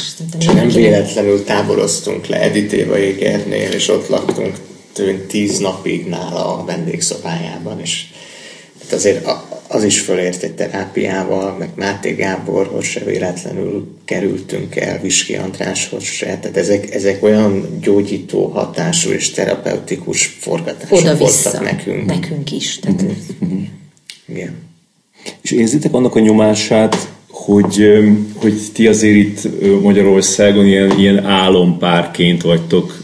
Ez borzasztó, hogy ezt a szót leírják, akkor már rosszul vagyunk. Igen, akkor már elkezdünk De ebben van egy olyan is szerintem, hogy, hogy így az emberek szurkolnak nektek, hogy boldogok legyetek, mert vagy megtestesítetek valamit egy ilyen ideális párkapcsolatból, munkakapcsolatból. Pedig aztán abszolút nem ideális módon élünk, és szerintem ilyen, ilyen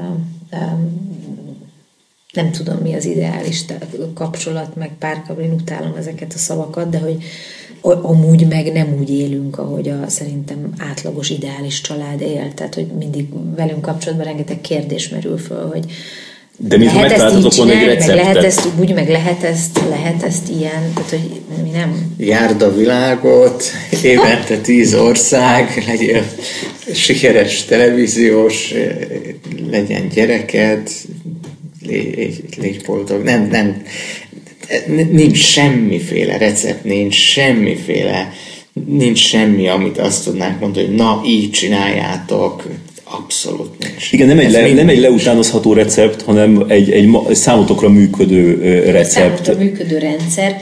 Amit nagyon sokszor megváltoztattunk azért, hogy működő rendszer legyen, és hát baromi mázlisták vagyunk pont azért is, amit az Andris mondott, hogy gondolj bele, hogy mi meg, mi meg saját terápiás térként használhatjuk föl a saját szakmánkat. Igen. Tehát, hogy az, hogy születik egy gyereked, és utána elkezdesz olyan témákkal foglalkoztatni, amik amúgy is az utadba jönnek az életedbe, és akkor így ezekbe belemélyedhetsz, elmélyedhetsz bennük, iszonyú érdekes emberekkel találkozhatsz, akiknek, fölte, akiknek föltehetsz különböző kérdéseket. Fú, hát hogy igen, tehát hogy ennek az ember így, tehát valamennyi részét biztos, hogy hasznosítja a, a magánéletében. Nem, nem tudod valamennyi részét nem, nem, nem hasznosítani. És hogy ez egy, ez, egy, ez egy csoda. Tehát, hogy ez nagyon, szerintem ez nekünk nagyon sokat segít családként is. Most olvastam jó pár ilyen régi nyilatkozatotokat, ugye a, ugye a, a, a on the spot indulása utáni pár évből. Nyilván azért ott eléggé veszélyesen dolgoztatok abba az időszakban, hogy ez, ez aztán úgy, úgy magától megváltozott, vagy a, a, az első gyereketek születésével változott meg? Hát azóta nem voltunk mi háborús területen. Na jó, de Egyáltalán. Nem az, az, én, nem, én nem azt látom, hogy az volt a veszély az életünk, hogy háborús területeken forgattunk. Természetesen veszély volt, de nem, nem az leselkedett ránk a leginkább, ami, ami a mi igazi veszélyünk volt, az az, hogy kiégünk, nem figyelünk, nem fogunk tudni már mit kezdeni magunkkal.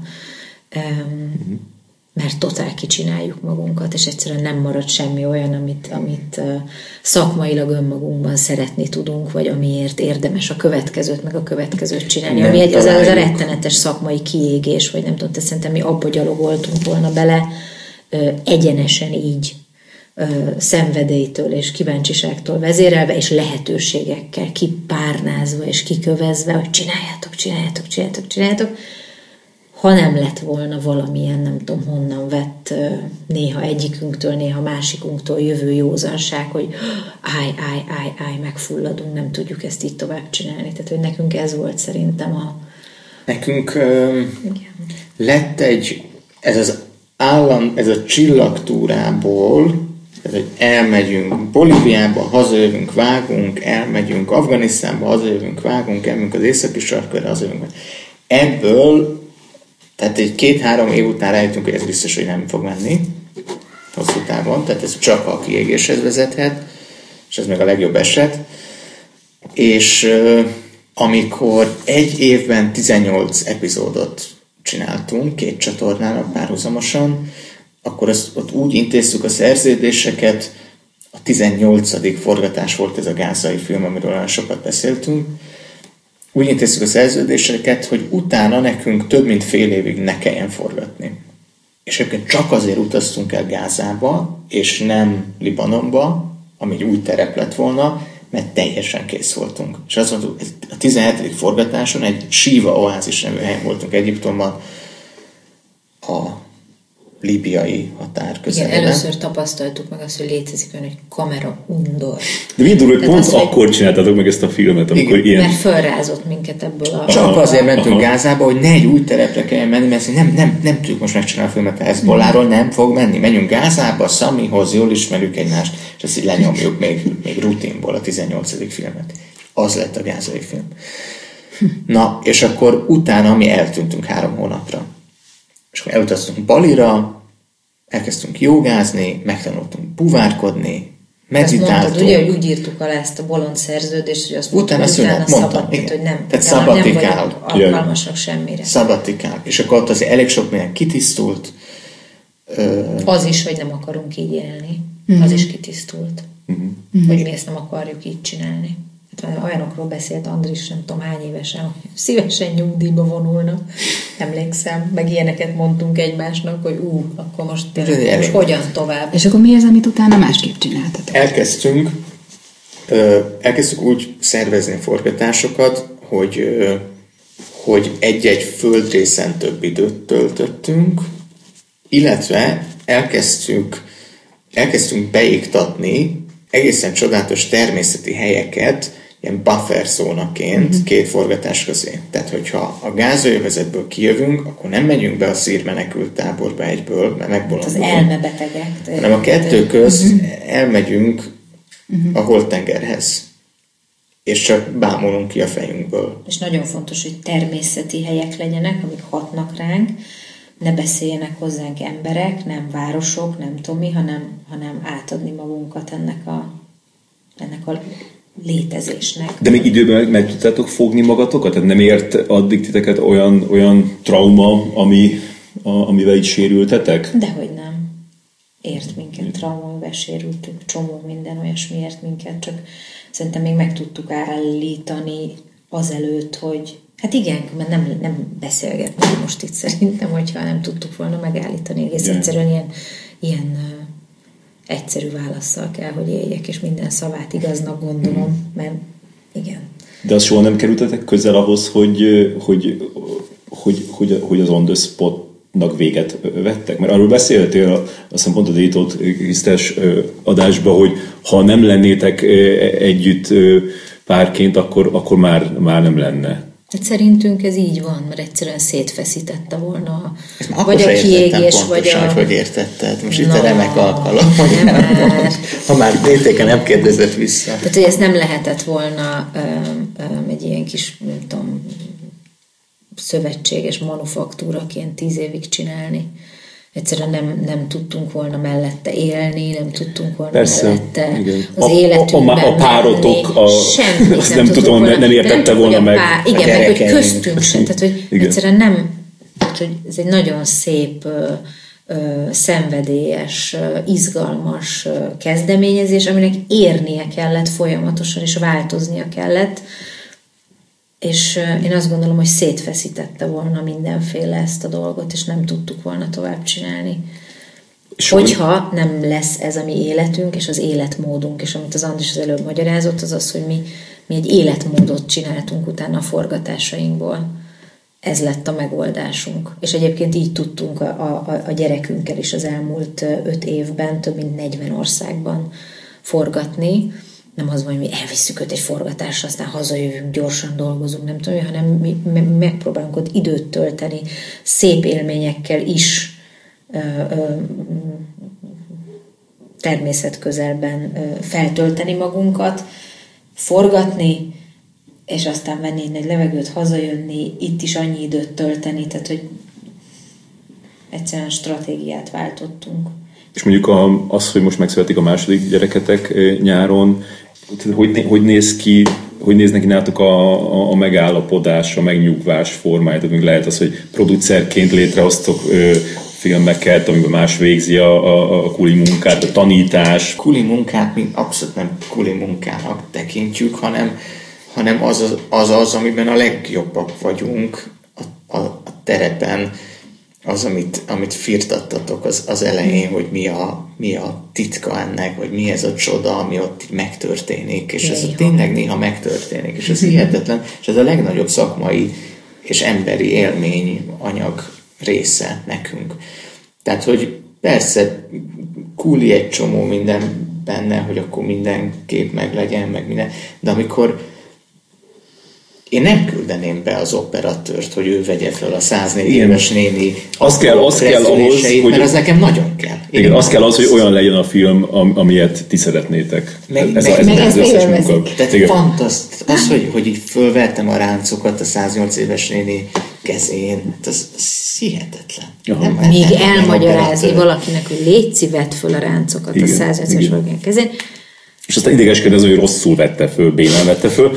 De miközben veszem föl, én flóba vagyok. Uh-huh. Amikor megszületik a kislányotok, akkor tervezitek, hogy lesz egy lassítás? Persze, persze. Tervezük, hogy lesz egy lassítás. Azt is tervezzük, hogy majd hova megyünk be, forgatni. Hova megyünk forgatni, meg hogy mikor megyünk vele először forgatni, meg azt is most már az első tapasztalatok alapján, hogy milyen körülmények között fogunk forgatni, és és hogy lesz, de hogy itt csomó kérdőjel van, főleg abból a szempontból, hogy ő majd milyen lesz. Tehát, hogy az első gyerekünk igazából, um, hogy mondjam, tehát, hogy amikor így, így ha már nagyon haza akarunk jönni, ő meg azt javasolja, hogy de most azonnal menjünk át innen Amazóniába, mert anakondákat kéne kutatni a nem tudom hol, és akkor nézzünk egymásra, hogy úristen, ez van, aki még mániákusabb nálunk is, és hogy ez hogy, ez, ez hogy, hogy lett, vagy ez hogy történt. Tehát, hogy ő, ő nagyon-nagyon szereti ezt az életmódot egyelőre. nagyon szeret utazni, stb. De lehet, hogy a második gyerekünk nem ilyen lesz, és lehet, hogy neki meg nyilván a fiunkkal mindegy volt, hogy hol alszunk, hogy vagyunk, amíg én például őt szoptattam baba, neki teljesen mindegy volt, ő, őt lehetett uh-huh. vinni. És tudom, hogy vannak olyan gyerekek, akiket nem lehet, és ki, tehát, hogy ezt nem tudod azért teljesen előre eldönteni. Igen, vagy... igen erre nem is gondoltam, de ez tényleg ez, ez egy tök fontos ilyen faktor, hogy lehet, hogy ő otthon ülős típus lesz. Miközben néztem a, a részeket, egy csomószor egy eszembe jutott, nyilván ez anya szemszög, nekem is van két kislányom, az jutott eszembe az ilyen apró cseprő dolgok, hogy, hogy és akkor mi lesz majd beletek akkor, hogyha iskolába kell járni Igen. a fiatoknak. Vagy, vagy ez, hogy, hogy de, de ezen a helyen tudtok neki eléggé tiszta vizet adni? Hú, nekem ez eszembe jutna, hogy, hogy, hát hogy igen, igen, például, például. Hát ezek, ezek, ezek nagyon szép logisztikai kihívások, amiket meg kell oldani, uh-huh. és úgy nyomtuk le az Omó völgyében, az emberiség bölcsőjében az ötnapos sátras expedíciónkat, hogy egy szúnyog nem csípte meg a gyereket. Mert hogy malária gyógyszert nem akartunk szedni, sem neki, sem mi magunk, és úgy szerveztük meg, olyan évszakban mentünk, olyan sátorban, olyan ruhák, mm. hogy mhm. egy szúnyogcsípés nélkül meg, megúsztuk. Ezek logisztikai kihívások. Amikor meg iskolába megy, akkor meg azt gondoljuk, hogy a iskolai szünetekre koncentrálódnak majd a forgatások. Most mit csináljuk? Az nagyjából, hogy olyan három hónapot tesz Hát egyébként évben. vannak családok, akik, akik uh, tulajdonképpen utaznak egész életükben, lakókocsiban, és Igen, már azok nem magántanulók. Igen, ezt kérdezi mindenki, hogy és akkor homeschool. Nem, és mondtuk, hogy, nem.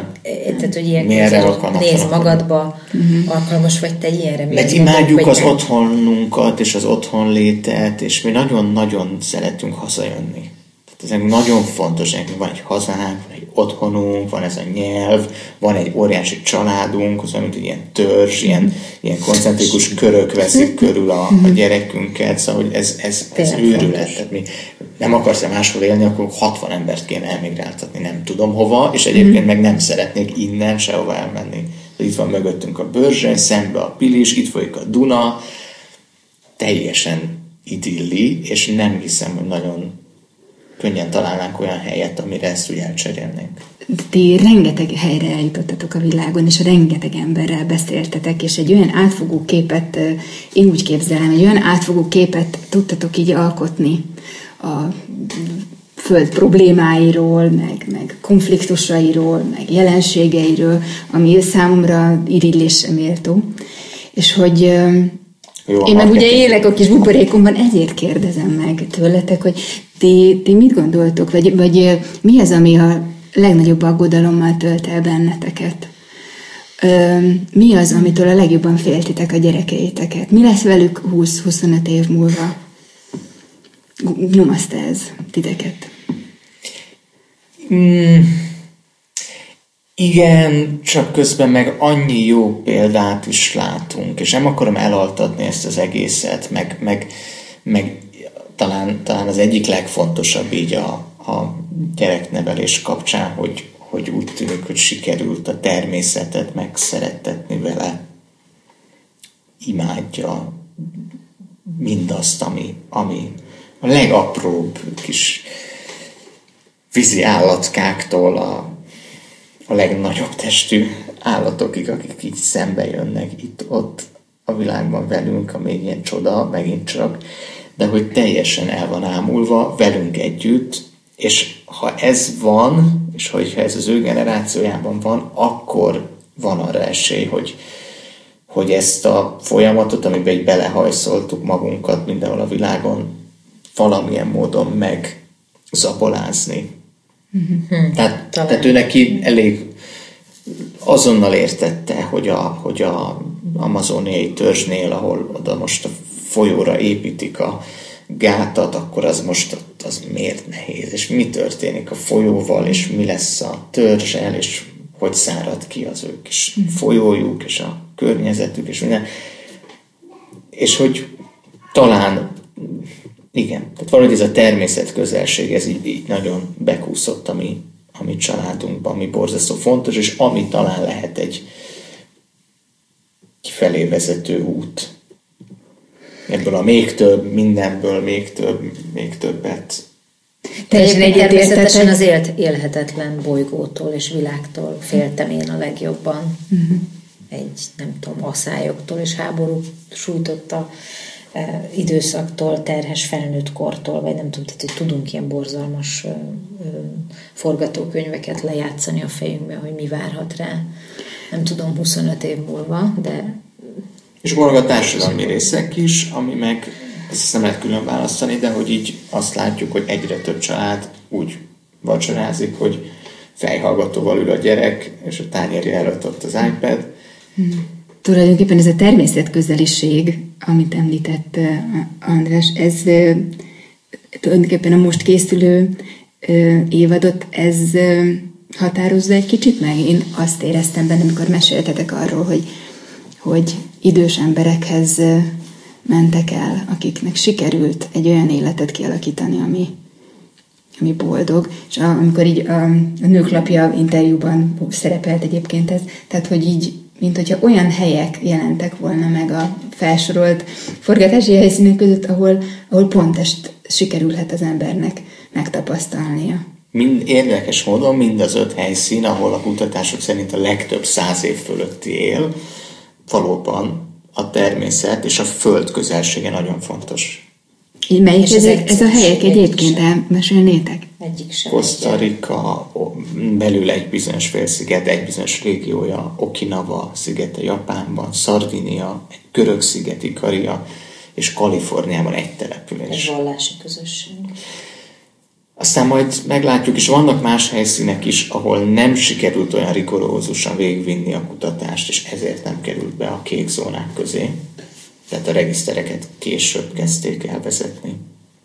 És a kék zónának akkor mit nevezünk? Ahol a legtöbb lakosság arányosan a legtöbb száz év fölött ér. És ami, amit nagyon komolyan megmutattak, és tudjuk, hogy körülbelül miért van az, hogy ott a legteljesebb és leg normálisabb életet élik, ami miatt mi például az elmúlt heteinket ilyen teljesen hozzászoktam egyébként most már, most már hétköznapi számomra, hogy 104, 103, 108, 106 éves emberek házaiból mentünk egyikből a másikba, és, és teljesen elképesztő volt, hogy ehhez is hozzá lehet szokni egyébként, ilyen, ilyen normálissá vált nekem, hogy igen, hát igen, ők, ők ilyen idősek, és előtte soha nem találkoztam ilyen ilyen korú emberekkel, azt hiszem. Na de hogy azért kezdtük el, vagy azért kezdett el érdekelni minket ez a téma, nyilván nagyon komolyan benne volt a tavalyi év, mm, és azt éreztük, hogy nekünk most így lehet, hogy egy picit ilyen Borin Auschwitz utáni levezetésként is, de hogy valamilyen kapaszkodóval, vagy valamilyen